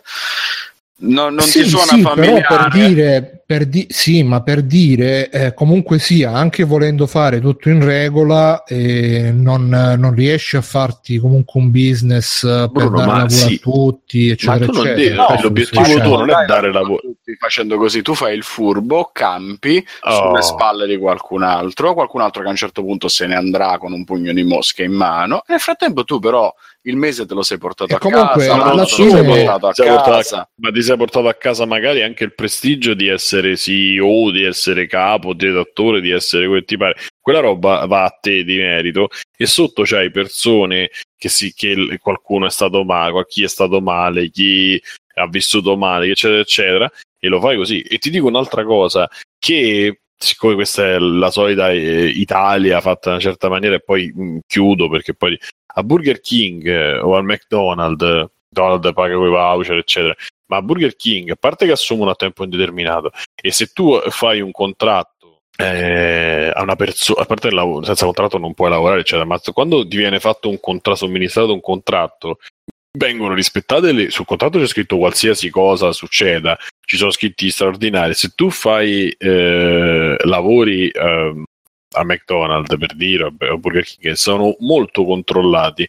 Uno, due, dall'altra parte sono molto seri e rispettano i, i turni, rispettano le norme di sicurezza, rispettano le norme degli orari, rispettano tutto, cosa che in altri posti più o meno nazionali, più o meno grandi, le cose no, non vengono rispettate. Io ho lavorato anche a McDonald's quando studiavo e, e guadagnavo, lavoravo, ma riuscivo a fare tutto e anche le persone che conosco che stanno a McDonald's, chi c'ha tempo indeterminato e chi fa, lavora e lavora anche bene. E ti dico l'ultima cosa, quando c'ero io al, al McDonald's a lavorare, il ragazzo che era sopra di me, il manager, era un ragazzo che era più piccolo di me, faceva quello di mestiere e aveva fatto carriera, figurati, nel giro di qualche anno era diventato manager. Cioè, questa cosa in Italia, in determinati posti, non esiste. In Italia. Non esiste. Sì, e comunque Eh. per chiudere, a, a maggior ragione, dopo quello che avete detto, secondo me eh, non bisognerebbe affezionarsi a nessuna azienda, perché se, se già ti trattano così e poi dici pure, ah no, ma è la mia azienda, ci ho lavorato tanto, eccetera, eccetera, fai solo il gioco di chi poi ti sfrutta, non solamente eh, sfruttando i tuoi bisogni, ma anche sfruttando questi sentimenti che No, male quella cosa sono- lo fai nel momento in cui la situazione si viene a creare di guadagno reciproco per entrambi. Quindi Sì, esatto. il tuo lavorare meglio porta a lavorare meglio l'azienda e l'azienda porta a trattarti meglio. Ma sì, Esatto, questo, esatto. oppure semplicemente prendi dei ruoli, ci sta tu... esiste, ci- però no. esatto, ci sta che tu faccia il culo dentro un'azienda, perché non è che uno... Sì, sì. Cioè, alla fine inizi, inizi facendo il culo, però dopo, dopo un anno... la ga- Ma diciamo la gavetta, ma anche semplicemente devi capire, perché comunque sappiamo tutti che quello che studi ti servirà un 40%, forse, ma anche un 30% su poi quello che sarà il lavoro vero, perché il lavoro vero ha delle altre tempistiche, altri modi di approcciarsi, ha proprio altre dinamiche. Quindi una volta che tu hai iniziato a lavorare in determinati posti, senza fare più o meno nomi, vai avanti. Cioè, il primo anno, io lo dicevo a Alberto quando ha- Alberto Belli ha postato la cosa di lavare i piatti non è formazione, cose del genere. Io quando ho vissuto fuori avevo stavo nell'ostello di Forza Nuova con gente che non sapeva neanche allacciarsi le scarpe, ma era gente che nell'anno in cui sono stato lì e anche prima aveva iniziato e si faceva famo- la famosa figura del runner di merda, che è quello che fa le scale e porta i piatti da su e giù con dei turni massacranti. Ma non tutti, specialmente quelli che lavoravano con stranieri e non con italiani, perché tra italiani eh, venivano trattati anche peggio della merda, ma con- quando lavoravi con uno straniero di qualsiasi etnia, dopo tre mesi di quel bucio di culo cominciavi ad andare in sala a fare, che ne so, vuoi fare il barman? Ok, ti impari a fare il barman. Dopo che facevi il barman andavi a fare, che ne so, il sommelier. Dopo che facevi Cioè, la gente scalava, si faceva la sua posizione, andava avanti. Uno perché c'era un altro posto, quello che andava via si muoveva per andare a fare un'altra cosa e quindi lasciava un posto libero. Due perché si coltivavano le persone che c'erano dentro in una certa maniera con un certo criterio. Qui nei, nei posti dove sono stato io questa cosa non esiste, vai avanti perché c'hai la conoscenza, rimani lì perché ti fa il favore l'amico, ti mandano via perché non hai abbastanza conoscenze e questo è il mondo del lavoro che si pone oggi di fronte a un ragazzo, a una persona che magari io per- parlo della mia esperienza personale per, per fortuna tra virgolette non ho famiglia, non ho non devo, non c'ho grossi obblighi eh, perché sono stato io e la mia famiglia, eccetera, siamo stati, siamo stati lungimiranti nel, non, non nel farmi rimanere single, ma nell'avere poche spese, di non, di non vivere al di sopra di quello di quanto potessi. E quindi eh, non ci sono grossissimi problemi. Ma se io avessi avuto una compagna, dei figli, eccetera, la mia vita era finita in questo momento. È come vedo la vita finita di, di tante Beh, persone. ma magari la ragioni diversamente proprio perché non c'è quella situazione, sì. Sì, sì, Mi- Mirko, ma più che altro lì la devi accettare e basta, o comunque se non la vuoi accettare devi fare una scelta che pre- che insieme alla persona con cui stai e, e poi lì devi decidere cosa fare, come farlo. Più che altro Però devi avere una macchina sono- bella comoda, visto che poi finisce a dormire. Ah, beh, insomma, poi devi, cioè, devi eh, alla fine ci sono queste, queste situazioni che ti, che, ti, che, che ti, che ti portano a pensare così. E, e il tuo primo e unico obiettivo è c- portare qualcosa a tavola la sera e eh, avere due soldi, in, due soldi in tasca per poi fare la spesa. Ma che vita è? Cioè, noi viviamo, dobbiamo vivere oh, 70, 80, quanti chi ci arriverà, non lo so. 70 anni mediamente Speriamo di no.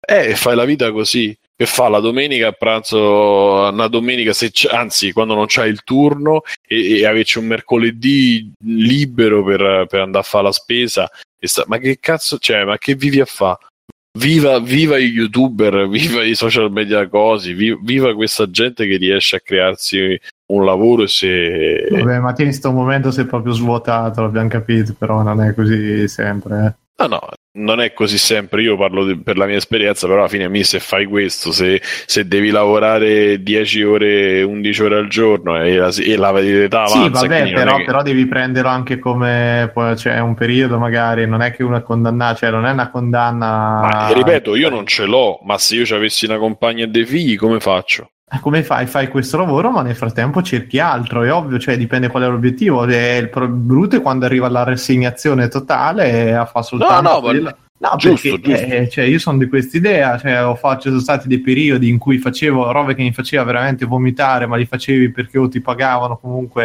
eh, ti serviva così, ma nel- diciamo l'obiettivo poi era di trovare altre cose pian piano, dopo uno ci, ci metti, perché magari ci metterai Io anche decenni, non è che... Non ti nego che sto, sto pensando di ricominciare a studiare, Oh, vabbè, ma sì, ma ovviamente se- cioè, legato al lavoro, ognuno- eh, perché se no non cambia. Vabbè, certo, dopo Però ognuno alla fine- può fare quello che è, però non- cioè, per me la cosa ti dico brutta arriva quando c'è la rassegnazione. Però immagino, cioè, per carità, io li capisco, conosco amici di famiglia, eccetera, che ah, vicini alla pensione, che ormai sei convinto, no? Che sei lì lì per eh, aver fatto, ti ritrovi licenziato di tronco con ancora quei 3-4 anni di lavoro per i contributi, le robe, lì è brutta la faccenda, non è bella per niente. Adesso a 30 anni riesco ancora, per fortuna posso permettermi di vederla in una maniera un pelo più ottimista. Cioè mi sembra un po' precoce poi vederla se è soltanto nera e basta, non so. Magari No, non la vedo nera, io quello che vedo intorno è un tipo, non la vedo assolutamente, non la Sì, vedo nera. però cioè- non- io vedo però- tanta gente rassegnata a quello lì, ma vedo anche parecchi che il lavoro veramente che per me è schiavitù eh, non è che gli pesa tanto come magari peserebbe a me, cioè se io dovessi pensare a fare dei turni o delle robe, ma adesso come adesso mi ammazzo, però che Eh. devo dire? Vedo gente che invece è stra, stra tranquilla nel Ma io farli, parlo, cioè- ma io infatti, se poi riesci ad avere una vita normale, eccetera, io sono. Eh, cioè, cioè, se poi tu dici sono soddisfatto, io parlo, ovviamente parlo dal mio punto di vista, non posso parlare per tutti. Cioè, per tutti, a me piacerebbe che tutti avessero i diritti. E poi dopo ognuno sceglie di fare Quello la sua vita. certo, ma esistono- quello certo che bisogna, cioè il- nell'ottica di una vita migliore, di una società migliore, tu devi guardare quello, lavora di meno, Eh. tutti, eh, cioè è ovvio. Eh, è il giusto, il giusto Sì. campare e, Ma il e giusto è realizzare. zero, è il zero, perché non, Sì, cioè, non ma è non è- lavorare, appunto. Se io non voglio lavorare, perché devo lavorare? Non voglio, Questo- fine, quindi... Questo- Se non sì. lavori mai ti rompi i coglioni. a No, certo no, no, ecco, questo- ma, ma guarda, parla per te Alessio, io potrei stare benissimo senza lavorare, non ti Mm, preoccupare. provaci. Non- Sì. Non ti preoccupare, ci potrei stare veramente. eh, Se Guarda, io da giorni quando ho interi- iniziato a lavorare, la prima botta di disoccupazione in cui rimasi fermo quasi un annetto, volevo morire. Non, stando senza fare niente, non ce la Beh, là più. Alessio devi, devi trovarti tu qualche impegno, Porca- qualche hobby da, da coltivare Ma anche quando c'hai hobby, a un magari certo anche, punto finisce la voglia di non fare un che ti cazzo. arricchisca magari anche da un punto di vista personale. Cioè, io mo, eh, la- quando, quando è stato due o tre settimane fa feci l'extra credits di Headspace, Abitica e Memrise. Adesso sto continuando con tutte e tre. E, eh, ho imparato due o tre frasi in giapponese eh, con questo grande impegno, eh, però Ma c'è. Vai, vai. cioè, comunque sia, ehm, e, e tra l'altro ve lo riconsiglio, ve li riconsiglio tutti e tre, ma in particolar modo a Bitica perché veramente mi sta aiutando, almeno personalmente, a darmi un ritmo, a fare robe più produttive, più soddisfacenti rispetto al, lo diciamo pure oggi su Telegram, piuttosto che stare a fare lo zombie su Facebook eh, o a refreshare i feed delle pagine. Mi segno delle robe da fare anche robe di svago tipo che ne so vedersi una serie tv giocarsi un videogioco eccetera eccetera che però comunque non mi lasciano quella sensazione veramente sto buttando in merda la mia vita a refreshare Facebook eh, o a fare ste Vabbè, robe ci, sono, ci, so- ci sta il momento dopo cena e ti fai un'ora davanti Facebook e nessuno ti dice niente, cioè non mi sembra una cosa di buttare il tempo. Poi ci sono momenti dove Ehm, ma eh, guarda ci sta nel momento dove, dove di- del sano ozio non ti fa così male, che sia leggere un libro, che sia stare davanti a Facebook, che sia No, ma no, non guardare dico una serie- contro l'ozio, dico proprio quel- quella roba super passiva di, di mettersi solamente a vedere co- co- come può essere, prendi, ti butti sul divano, accendi la tv che fanno in tv e ti vedi magari Fazio, Giletti e tutte queste No, qua ecco, quando no, potresti... ecco, è, è meglio schermento. Eh, pure Facebook eh, molto spesso se non Sì, ci trovi sì, tanto so- meglio no, per cui... No, no, no, io eh, dicevo Facebook per dire la cosa proprio di perdere tempo. Ci può stare che tu in una Comunque- giornata c'è un momento dove perdi tempo.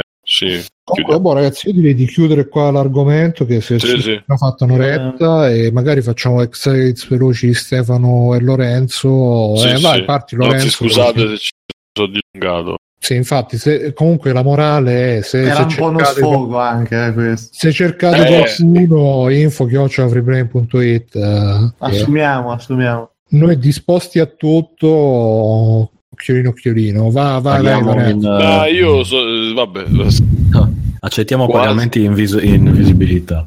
quasi. Molta, però molta. Eh. Chi è che sta respirando così nel è microfono? Lorenzo che si è Forse io. attaccato Lorenzo, mi stai eccitando. Lorenzo, sei chiama anche tu Ciao. Chiama Ciao Lorenzo, sono Stefano. Goditi un togo. un togo. Sì, grande citazione. Eh, vado io? sì sì vai vai Ah, vabbè, ma io Poi dove è andato velocissimo. anche il ragazzo. Esatto. velocissimo. Ho finito di vedere la seconda stagione di Fear of the Walking Dead. Ah, Che avevo interrotto perché bravo. non mi. Che, eh? No, però Fear che è molto più bello. No, in realtà. Scherzando, io ho visto la prima stagione, volevo vomitare ogni Esatto. No, ma infatti avevo- mi ero interrotto. Poi ho letto online. Ah, la terza gio- stagione eccezionale, una roba pazzesca. È proprio lui? Esatto, allora vabbè, l'ho ripreso, ho finito la seconda solo che la terza su Amazon Prime ancora non c'è, quindi eh, chi lo sa se migliora o peggiora. Intanto mi sono fatto del male vedendo la seconda. Ah, Quindi il resto è una cagata, non è No, migliorato. continua. Sì, sì, se tu hai visto la prima, anche la seconda è sullo stesso tenore. Madonna. Quindi, io sì. l'ho vista e ho avuto un momento di ottimismo a un certo punto che non me lo spiegavo neanche io. Poi mi sono calmato e ho detto no, tutto a posto. Ti eri quasi cagare. emozionato? C'è il finto Johnny Depp, c'è, c'è ancora il Sì, finto è Johnny vero. Depp, Sì, sì, sì, sì, è ancora vivo. Ah, perché c'è stato un momento all'inizio con la Che barca che loro stanno in acqua, in mare aperto, eccetera, che sembra, oh, ma vuoi Eh, vedere che niente, niente, vogliono puntare... diversa. Sì, sì, sì, anche perché nei primi episodi ci sono quei momenti in effetti un po' più horror, un po' più forti con i Infatti. bambini, eccetera, dove sembra Ma che... prima eh, oh. della, della cosa zombie sto telefilm, che qua vedo che sono No, no, è appena iniziata No, è appena. l'epidemia zombie praticamente. Sì. La, la prima stagione ti racconta proprio i primi giorni e la seconda stagione è dopo, I quando ci sono giorni. già le prime città Tra l'altro mi sa che distrutte, stasera eccetera. ricomincia Walking Dead, quello normale. Quell'altro, sì, che però ho interrotto. Quello l'ho mollato anche io, proprio alla grande. Boh, la stagione Io scorsa. insisto con Sì, Io nel disc e prima o poi lo devo vedere perché Quella con Negan, quando arriva Negan. prima di cancellarli bisogna vederli. Basta. No, giusto. Impegno improrogabile. A proposito di buttare nel cesso il tempo. Ma poi ho iniziato a vedere Ozark sul consiglio di No More Me, il nostro amico Lorenzo. Che boh, carina. Sei tu, Eh, Lorenzo, scusa, sì, no, l'altro Lorenzo, Lorenzo. Lorenzo Gerli. Ehm, Eh, diciamo pure il codice fiscale. eh, non lo so, Mm. dopo lo cerco. Ehm, bah, niente di che, eh. cioè carina. Eh, parla praticamente di un questo consulente finanziario. Eh, che in realtà, vabbè, non spoilerò niente perché è la prima. è Cos'è? subito- Back intesa the movie. L'hai, Esatto. l'hai vista tutta, te, Lore? tutta- sto per finire la prima stagione. Mi C'è Dennis, puntate. come si chiama? Perché io ho lui, visto le prime quattro, poi mi è un po' venuta a noia, carina. E sì, prosegue un po' lenta. eh. Infatti, anche la sto guardando con Laura, anche lei ha detto: Madonna, la finisco perché ne mancano due, ma avrei interrotto prima. E vabbè, lui fa il consiglio finanziario, poi nel, già dalla prima puntata si scopre che in realtà ricicla il denaro de- di un cartello del- de- della droga, fondamentalmente. E per vari casini, eh, loro sono a Chicago, mi sembra. e Sì, sì. per vari cazzi che non sto a spoilerare, lui va a finire a lavorare a dover riciclare i soldi ad Ozark, che è un posto sperduto, eh, non ricordo neanche in quale Che stato. sembra un anagramma di cazzo. Esatto, Infatti, è, è il nome di un lago. Ah, di forse lo è davvero. Sì, sì, l'anagramma è un nome perché è un posto del cazzo. E vabbè, basta, però poi prosegue un po', un po' telenovela, cioè non che succeda chissà che. Infatti un po', è un po' Vedo noioso. ta- tanti redneck dentro il trailer. Ah eh. sì sì, eh, la fiera del Redneck in quel posto lì. sì. Fanno anche i barbecue perché in caso Ah, chilate di carne alla brace. Eh, Se ti allora. piace devi guardare. Stefanos? Allora, io vi porto una cosa bellina che ho iniziato a vedere da poco, tipo oggi, ovvero, forse ne voleva parlare anche Mirko, mm, oh, Mindhunter. Ah, pure Sì, io. mi No, mancano no. due puntate, però. Dai, Ecco. così facciamo un ex Sì, no, inizio, inizio, inizio, inizio anche io. No, ce l'ho nella wishlist. Che mi sta piacendomi molto è su Netflix, è regia di Fincher, lo stesso. Sì, di... i primi tre, primi tre episodi. Ah, ok. Anche gli ultimi due ho visto. Da Eh. Wikipedia. E sono cinque. Sono cinque, esatto. Cinque, ne mancano cinque, quindi. Tanto produttrice esecutiva, tra i vari ho visto Carlizza Terrona. Incredibile. Ah, Carlizza. Eh sì, Ah. c'è Carlizza. Eh, Lei che con Waste non ha avuto niente a che fare, tra l'altro. Ancora, aspetta, aspetta, dai che te. mm, ma non con me. Un po' verrà fuori perché pure Tarantino è Eh, stato secondo me uscirà anche Winston che ha avuto a che fare con lei. alla fine. Esatto, è, stata- è stato abusato da lei. Eh, no, praticamente la serie la trovo, la sto trovando estremamente interessante. Mm, ricorda un misto tra, per adesso, tra uno Zodiac e un True Detective, qualcosa di Eh, Sì, simile. ma anche Seven, eh, il silenzio degli innocenti. Sì. C'è un po'. Io le Beh, il prime- silenzio degli innocenti per forza, perché fondamentalmente c'è tanto di quella roba, cioè il materiale d'origine è lo stesso. Sì, sì, Esatto, no, allora. eh, praticamente ci sto ritrovando tutti i film, i telefilm sui serial killer, Mm, eh, tutte- c'è la coppia di Detective che sembra quella di True Detective. Lui, tra l'altro, eh, sembra quella di True Detective, ma proprio perché c'è lui, c'è quello allampanato e poi c'è il cristianone a- alla mano. E poi vabbè c'è il, il matto che però li aiuta che è amico come Hannibal del Silenzio Innocenti c'è, c'è tutto, c'è Seven, ci sono le atmosfere di Seven perché è David Fincher, quindi Seven e basta. Eh, Nella storia voi troverete un, un giovine eh, negoziatore dell'FBI che um, negli, tutto, tutto è inventato nel 77 e un plauso secondo me alla, alla colonna sonora. Intanto mettono delle musiche mm, super fan service ma eh sono dei pezzi che a me piacciono molto quindi sono contento di sentirli. Eh, però nella storia appunto eh, questo eh, quanto dice? 29 anni mi pare che dice di avere il, il protagonista. Sì, vabbè, portati malissimo sì, vabbè, effettivamente. Eh, e inizia a interessarsi alla psicologia criminale, eh, ambito che al tempo è una strada non ancora ben battuta. Eh, lui lavora per l'FBI e quindi inizia a frequentare una sociologa e ad avere a che fare con la psicologia, cercando di portare la psicologia eh, all'interno delle indagini in modo da capire quello che passa per la testa dei serial killer. Eh, al tempo appunto sì, non c'era tutta questa cultura né di serial killer come concetto con determinate eh, cose che ritornano da un serial killer all'altro, certi comportamenti, certe, eh, certi comportamenti dati da come loro sono cresciuti, il rapporto con i genitori, con l'ambiente, bla bla bla.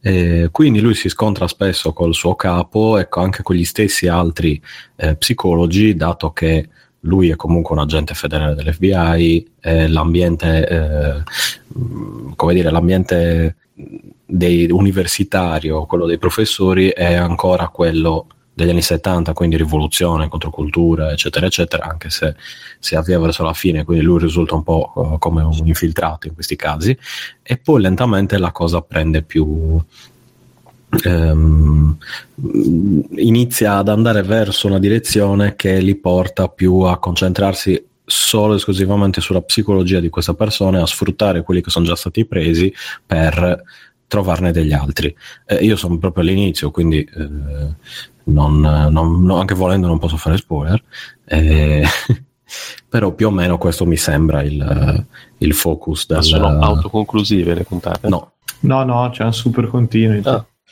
Ma guarda, sì, io sì. se posso aggiungere, ho visto le prime tre puntate, regia di David Fincher, eh, micidiale, c'è cioè anche sì. solo per quello. E tra l'altro, ultimamente nel gruppo ho condiviso un video del Nerdwriter proprio sulla regia di David Fincher eh, che fa vedere proprio come lui con la telecamera segue i personaggi. Sì, Ah, ti ritiene sempre nel centro dell'inquadratura, eh, ha dei movimenti di camera che sono proprio vanno in sincrono con i personaggi in modo che tu stai sempre lì e poi ci stanno delle, delle scene di super tensione quando lui va a parlare con, con l'ammazza, mm. l'ammazza studentesse che là veramente ti, ti, caghi sotto perché senti proprio che quella è una bestia che da un momento all'altro non sa che cazzo può fare. Io mentre e... guardavo, poi per curiosità sono andato a vedere e il primo serial killer che lui va a incontrare esiste ah, davvero. Che, e esatto. ci, sono i esatto. pezzi, ci sono i pezzi proprio originali dell'intervista che sono ripresi paro paro poi nel film. Sì, eh, è, è tutto basato su una storia, cioè su, su, personaggi veri, su storie vere. Eh, questo non lo sapevo che fosse proprio vero. Ah, no, è vero. È sì, è basato. Sì, sì. È, tu, tutto quello è basato su sì. fondamentalmente loro sono John Douglas, che è quello che ha fatto il Crime Classification Manual de, usa l'FBI poi infatti visto che anche nel, nella serie poi a un certo punto viene l'idea del libro no? Sì, sì, sì, sì, Cioè, sono dei personaggi fittizi che rappresentano però dei veri personaggi esistiti. Eh, appunto, però lui invece è proprio vero, vero, vero. No, no, sì, lui è proprio... Sì, sì, fanno vedere anche degli ispezioni di, di coso di Charles Manson uh, poi non lo so se lo andranno a trovare perché c'è questa cosa andiamo a trovare Charles Manson eh, non si può FBI così qua molto figo come io spero solamente l'unica cosa appunto pure io ho visto solo tre puntate. Beh, si vede che è fatto da Fi, cioè che è fatto da uno bravo, ecco. Spero, dico... Si vede che è fatto da uno Guarda. bravo, però spero che non vada a finire in maniera banale, perché già adesso si incomincia... Ma guarda, fin dove l'ho visto io è molto molto bello, perché proprio non... Eh, allora, in realtà c'è una cosa che la, la storia è di una semplicità estrema, perché loro, voglio dire, vanno indagano e tornano con delle... Cioè, in realtà è un, fi- è un telefilm pa- piattissimo se ci pensi, perché non succede veramente niente. Loro vanno e parlano, fine. Non c'è azione, non c'è niente di niente di niente. Però è molto bella le situazioni in cui... Ve- cioè, è bello il confronto proprio tra il, il mondo dell'epoca che sull'FBI, che no, quando c'è la scena in cui lui fa la simulazione, allora prendi un ostaggio, parla, ehi brutto negro. Sì. Sì, che- Allora io fingo di essere negro. quella, quella scena è stupenda perché poi fa ehi voi vi preferireste avere un'arma o trattare avere un'arma che cazzo di domande fai cioè, è proprio bello quel contrasto lì ed è bello perché è quasi documentaristico nel taglio proprio iniziale di come affrontiamo queste prime situazioni in un momento in cui la criminologia diciamo non, non li aiutava per niente. Cioè Mm. loro si trovavano Sì, in una sì, sì. situazione in cui c'erano proprio una serie di crimini eh, completamente eh, come si devo dire, non analizzabili da quella che era la, la scienza e il- la psicologia appunto de- dell'epoca. E quindi a me è piaciuto molto. Sì, no, come io loro dico- ed è bello anche eh, un attimo, è molto bello poi l'evoluzione che ci avrà il, il protagonista. Cioè il protagonista c'è proprio un cambio molto molto interessante ma anche realistico proprio col fatto di venire a contatto con certe situazioni cioè anche perché poi è proprio bello che il, il primo caso lì ti viene presentati questi personaggi come ah, il serial killer, stuprato, ammazzato così, e poi quando te lo trovi, cioè è bello come sono rappresentati, Sì, un cristiano sono, sono proprio umani, sono, sono una cosa che ed è, è proprio estraniante, Te- ci rimani male perché appunto se sempre ormai siamo abituati da, anche proprio dalla cultura nostra a vedere il serial killer come Sì, quello Hannibal. Sì, esatto, sì, sì, e poi c'è, però insomma, poi magari parlo allora dei Next Credit che ho finito di leggere questi giorni, che magari si ricollega un po' tutta la faccenda.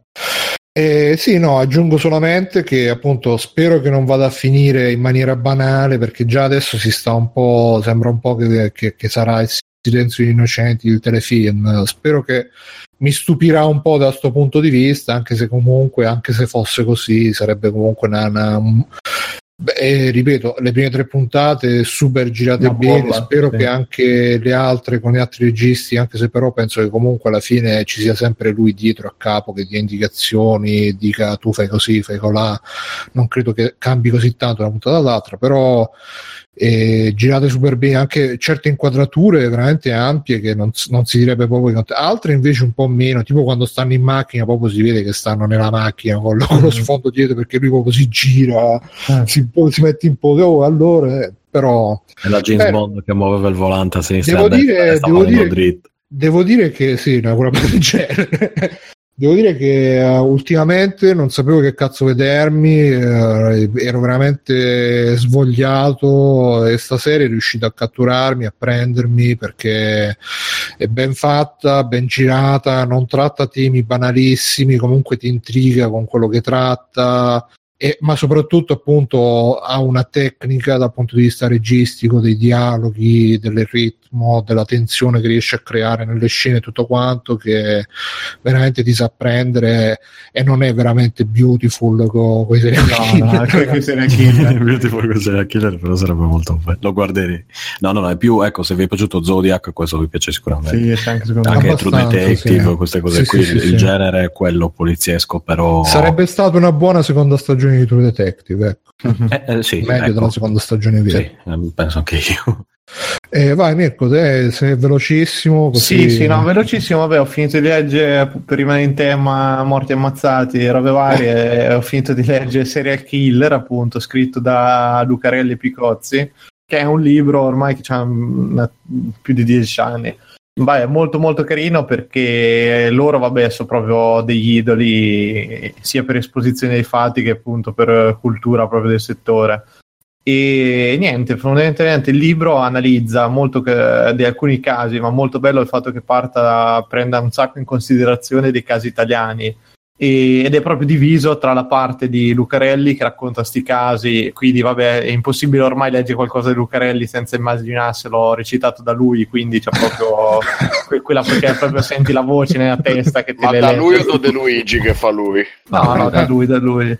E è molto molto bello, interessante, quindi analizza tutta una serie di casi in maniera anche, anche leggera poi per quanto diciamo so- insomma non è che sono proprio robine così tranquille e poi arriva a un certo punto Piccozzi che invece analizza tutto il modo quindi come si muovono, come sono classificati proprio prendendo spunto da sto famoso manuale di John Douglas. E spiega anche lì come funziona la legge dei- degli stati americani. È molto molto interessante, però è un libro anche molto semplice, non è pesante, non è un manuale di criminologia ovviamente, sono semplicemente un'introduzione a quello come la psicologia cataloga certi tipi di delitti, da quelli che sono gli istinti, gli impulsi, eccetera.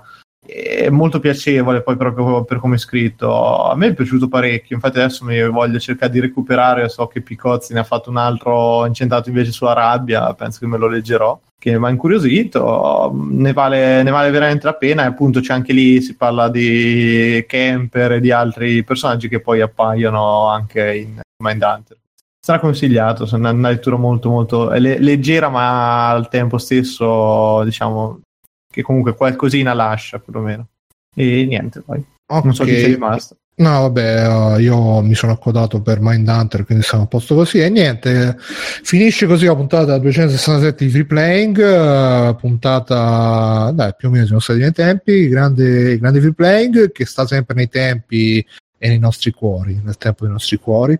E io sono stato Bruno Barbera, come c'è stato Simone Cognome, e vuoi fare un saluto Simone ai tuoi fan? Vediamo che venerdì uscirà così. Odisseio. Eh, io vi abbraccio tutti, grazie, grazie di ascoltarci, grazie, grazie di esserci sempre. Sono cinque anni che c'è questo appuntamento fisso che è diventata una cosa molto bella. E Grazie. vi abbraccio, ciao, ciao. Ciao, ciao. a te. Tu hai dormito, hai dormito accanto a me, caro. Sei, sei- no. Ci sei dentro con tutte le scarpe. Ci ormai. sono, hai preso troppo, amico, hai preso E troppo. ascoltate Retrocast, ascoltate Retrocast quando No, mai sei Simone, uscirà. Simone nell'ultimo episodio. Sì, E no, non facevo però- nessun rumore questa volta. Però eh, sappiamo che Simone era già pronto ad avviare, voleva accendere 3-4 console solo, Tutto solo per fare contemporaneo. casino. Tutti contemporanei per fare Esatto. Ah, sì. il joystick col micro switch, quello che va in direzione. Sì, sì, sì, sì, quello, quello che ho io di Slavex che fa. Salutiamo anche Mirko. Ciao Mirko. ciao ragazzi ciao a tutti Alessio, vuoi fare un saluto? Ciao, no, non mi accodo al eh, Eh. momento più bello della settimana, è quello in cui c'è free playing. Esatto, anche per noi. E Lorenzo. Ciao, ciao. Io Buona- adesso stasera è Nexanax siamo. E È Stefano. una vuoi canzone fare- d'amore ormai. Ciao Stiamo- amici dell'End e dello saluto? Xanax. Certo che vi saluto. Grazie. Vi saluto sempre dal profondo del, del mio cuore. Ciao a tutti, fate ciao, ciao, ciao. Ciao. ciao. Ciao. Okidoki. Conan, qual è il meglio della vita? Schiacciare i nemici, inseguirli mentre fuggono e ascoltare i lamenti delle femmine. Questo è bene.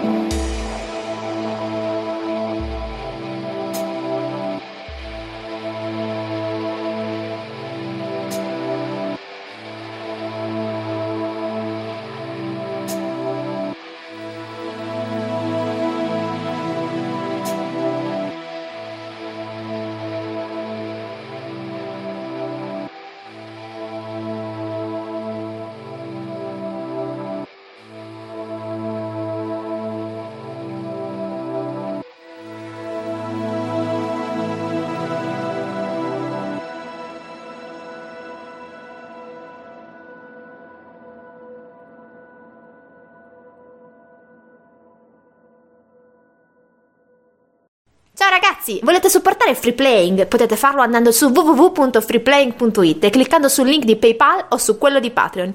In più, Free Playing è anche affiliato a Amazon e riceve una piccola commissione sugli acquisti fatti tramite il banner Amazon presente sul sito. Ciao e grazie!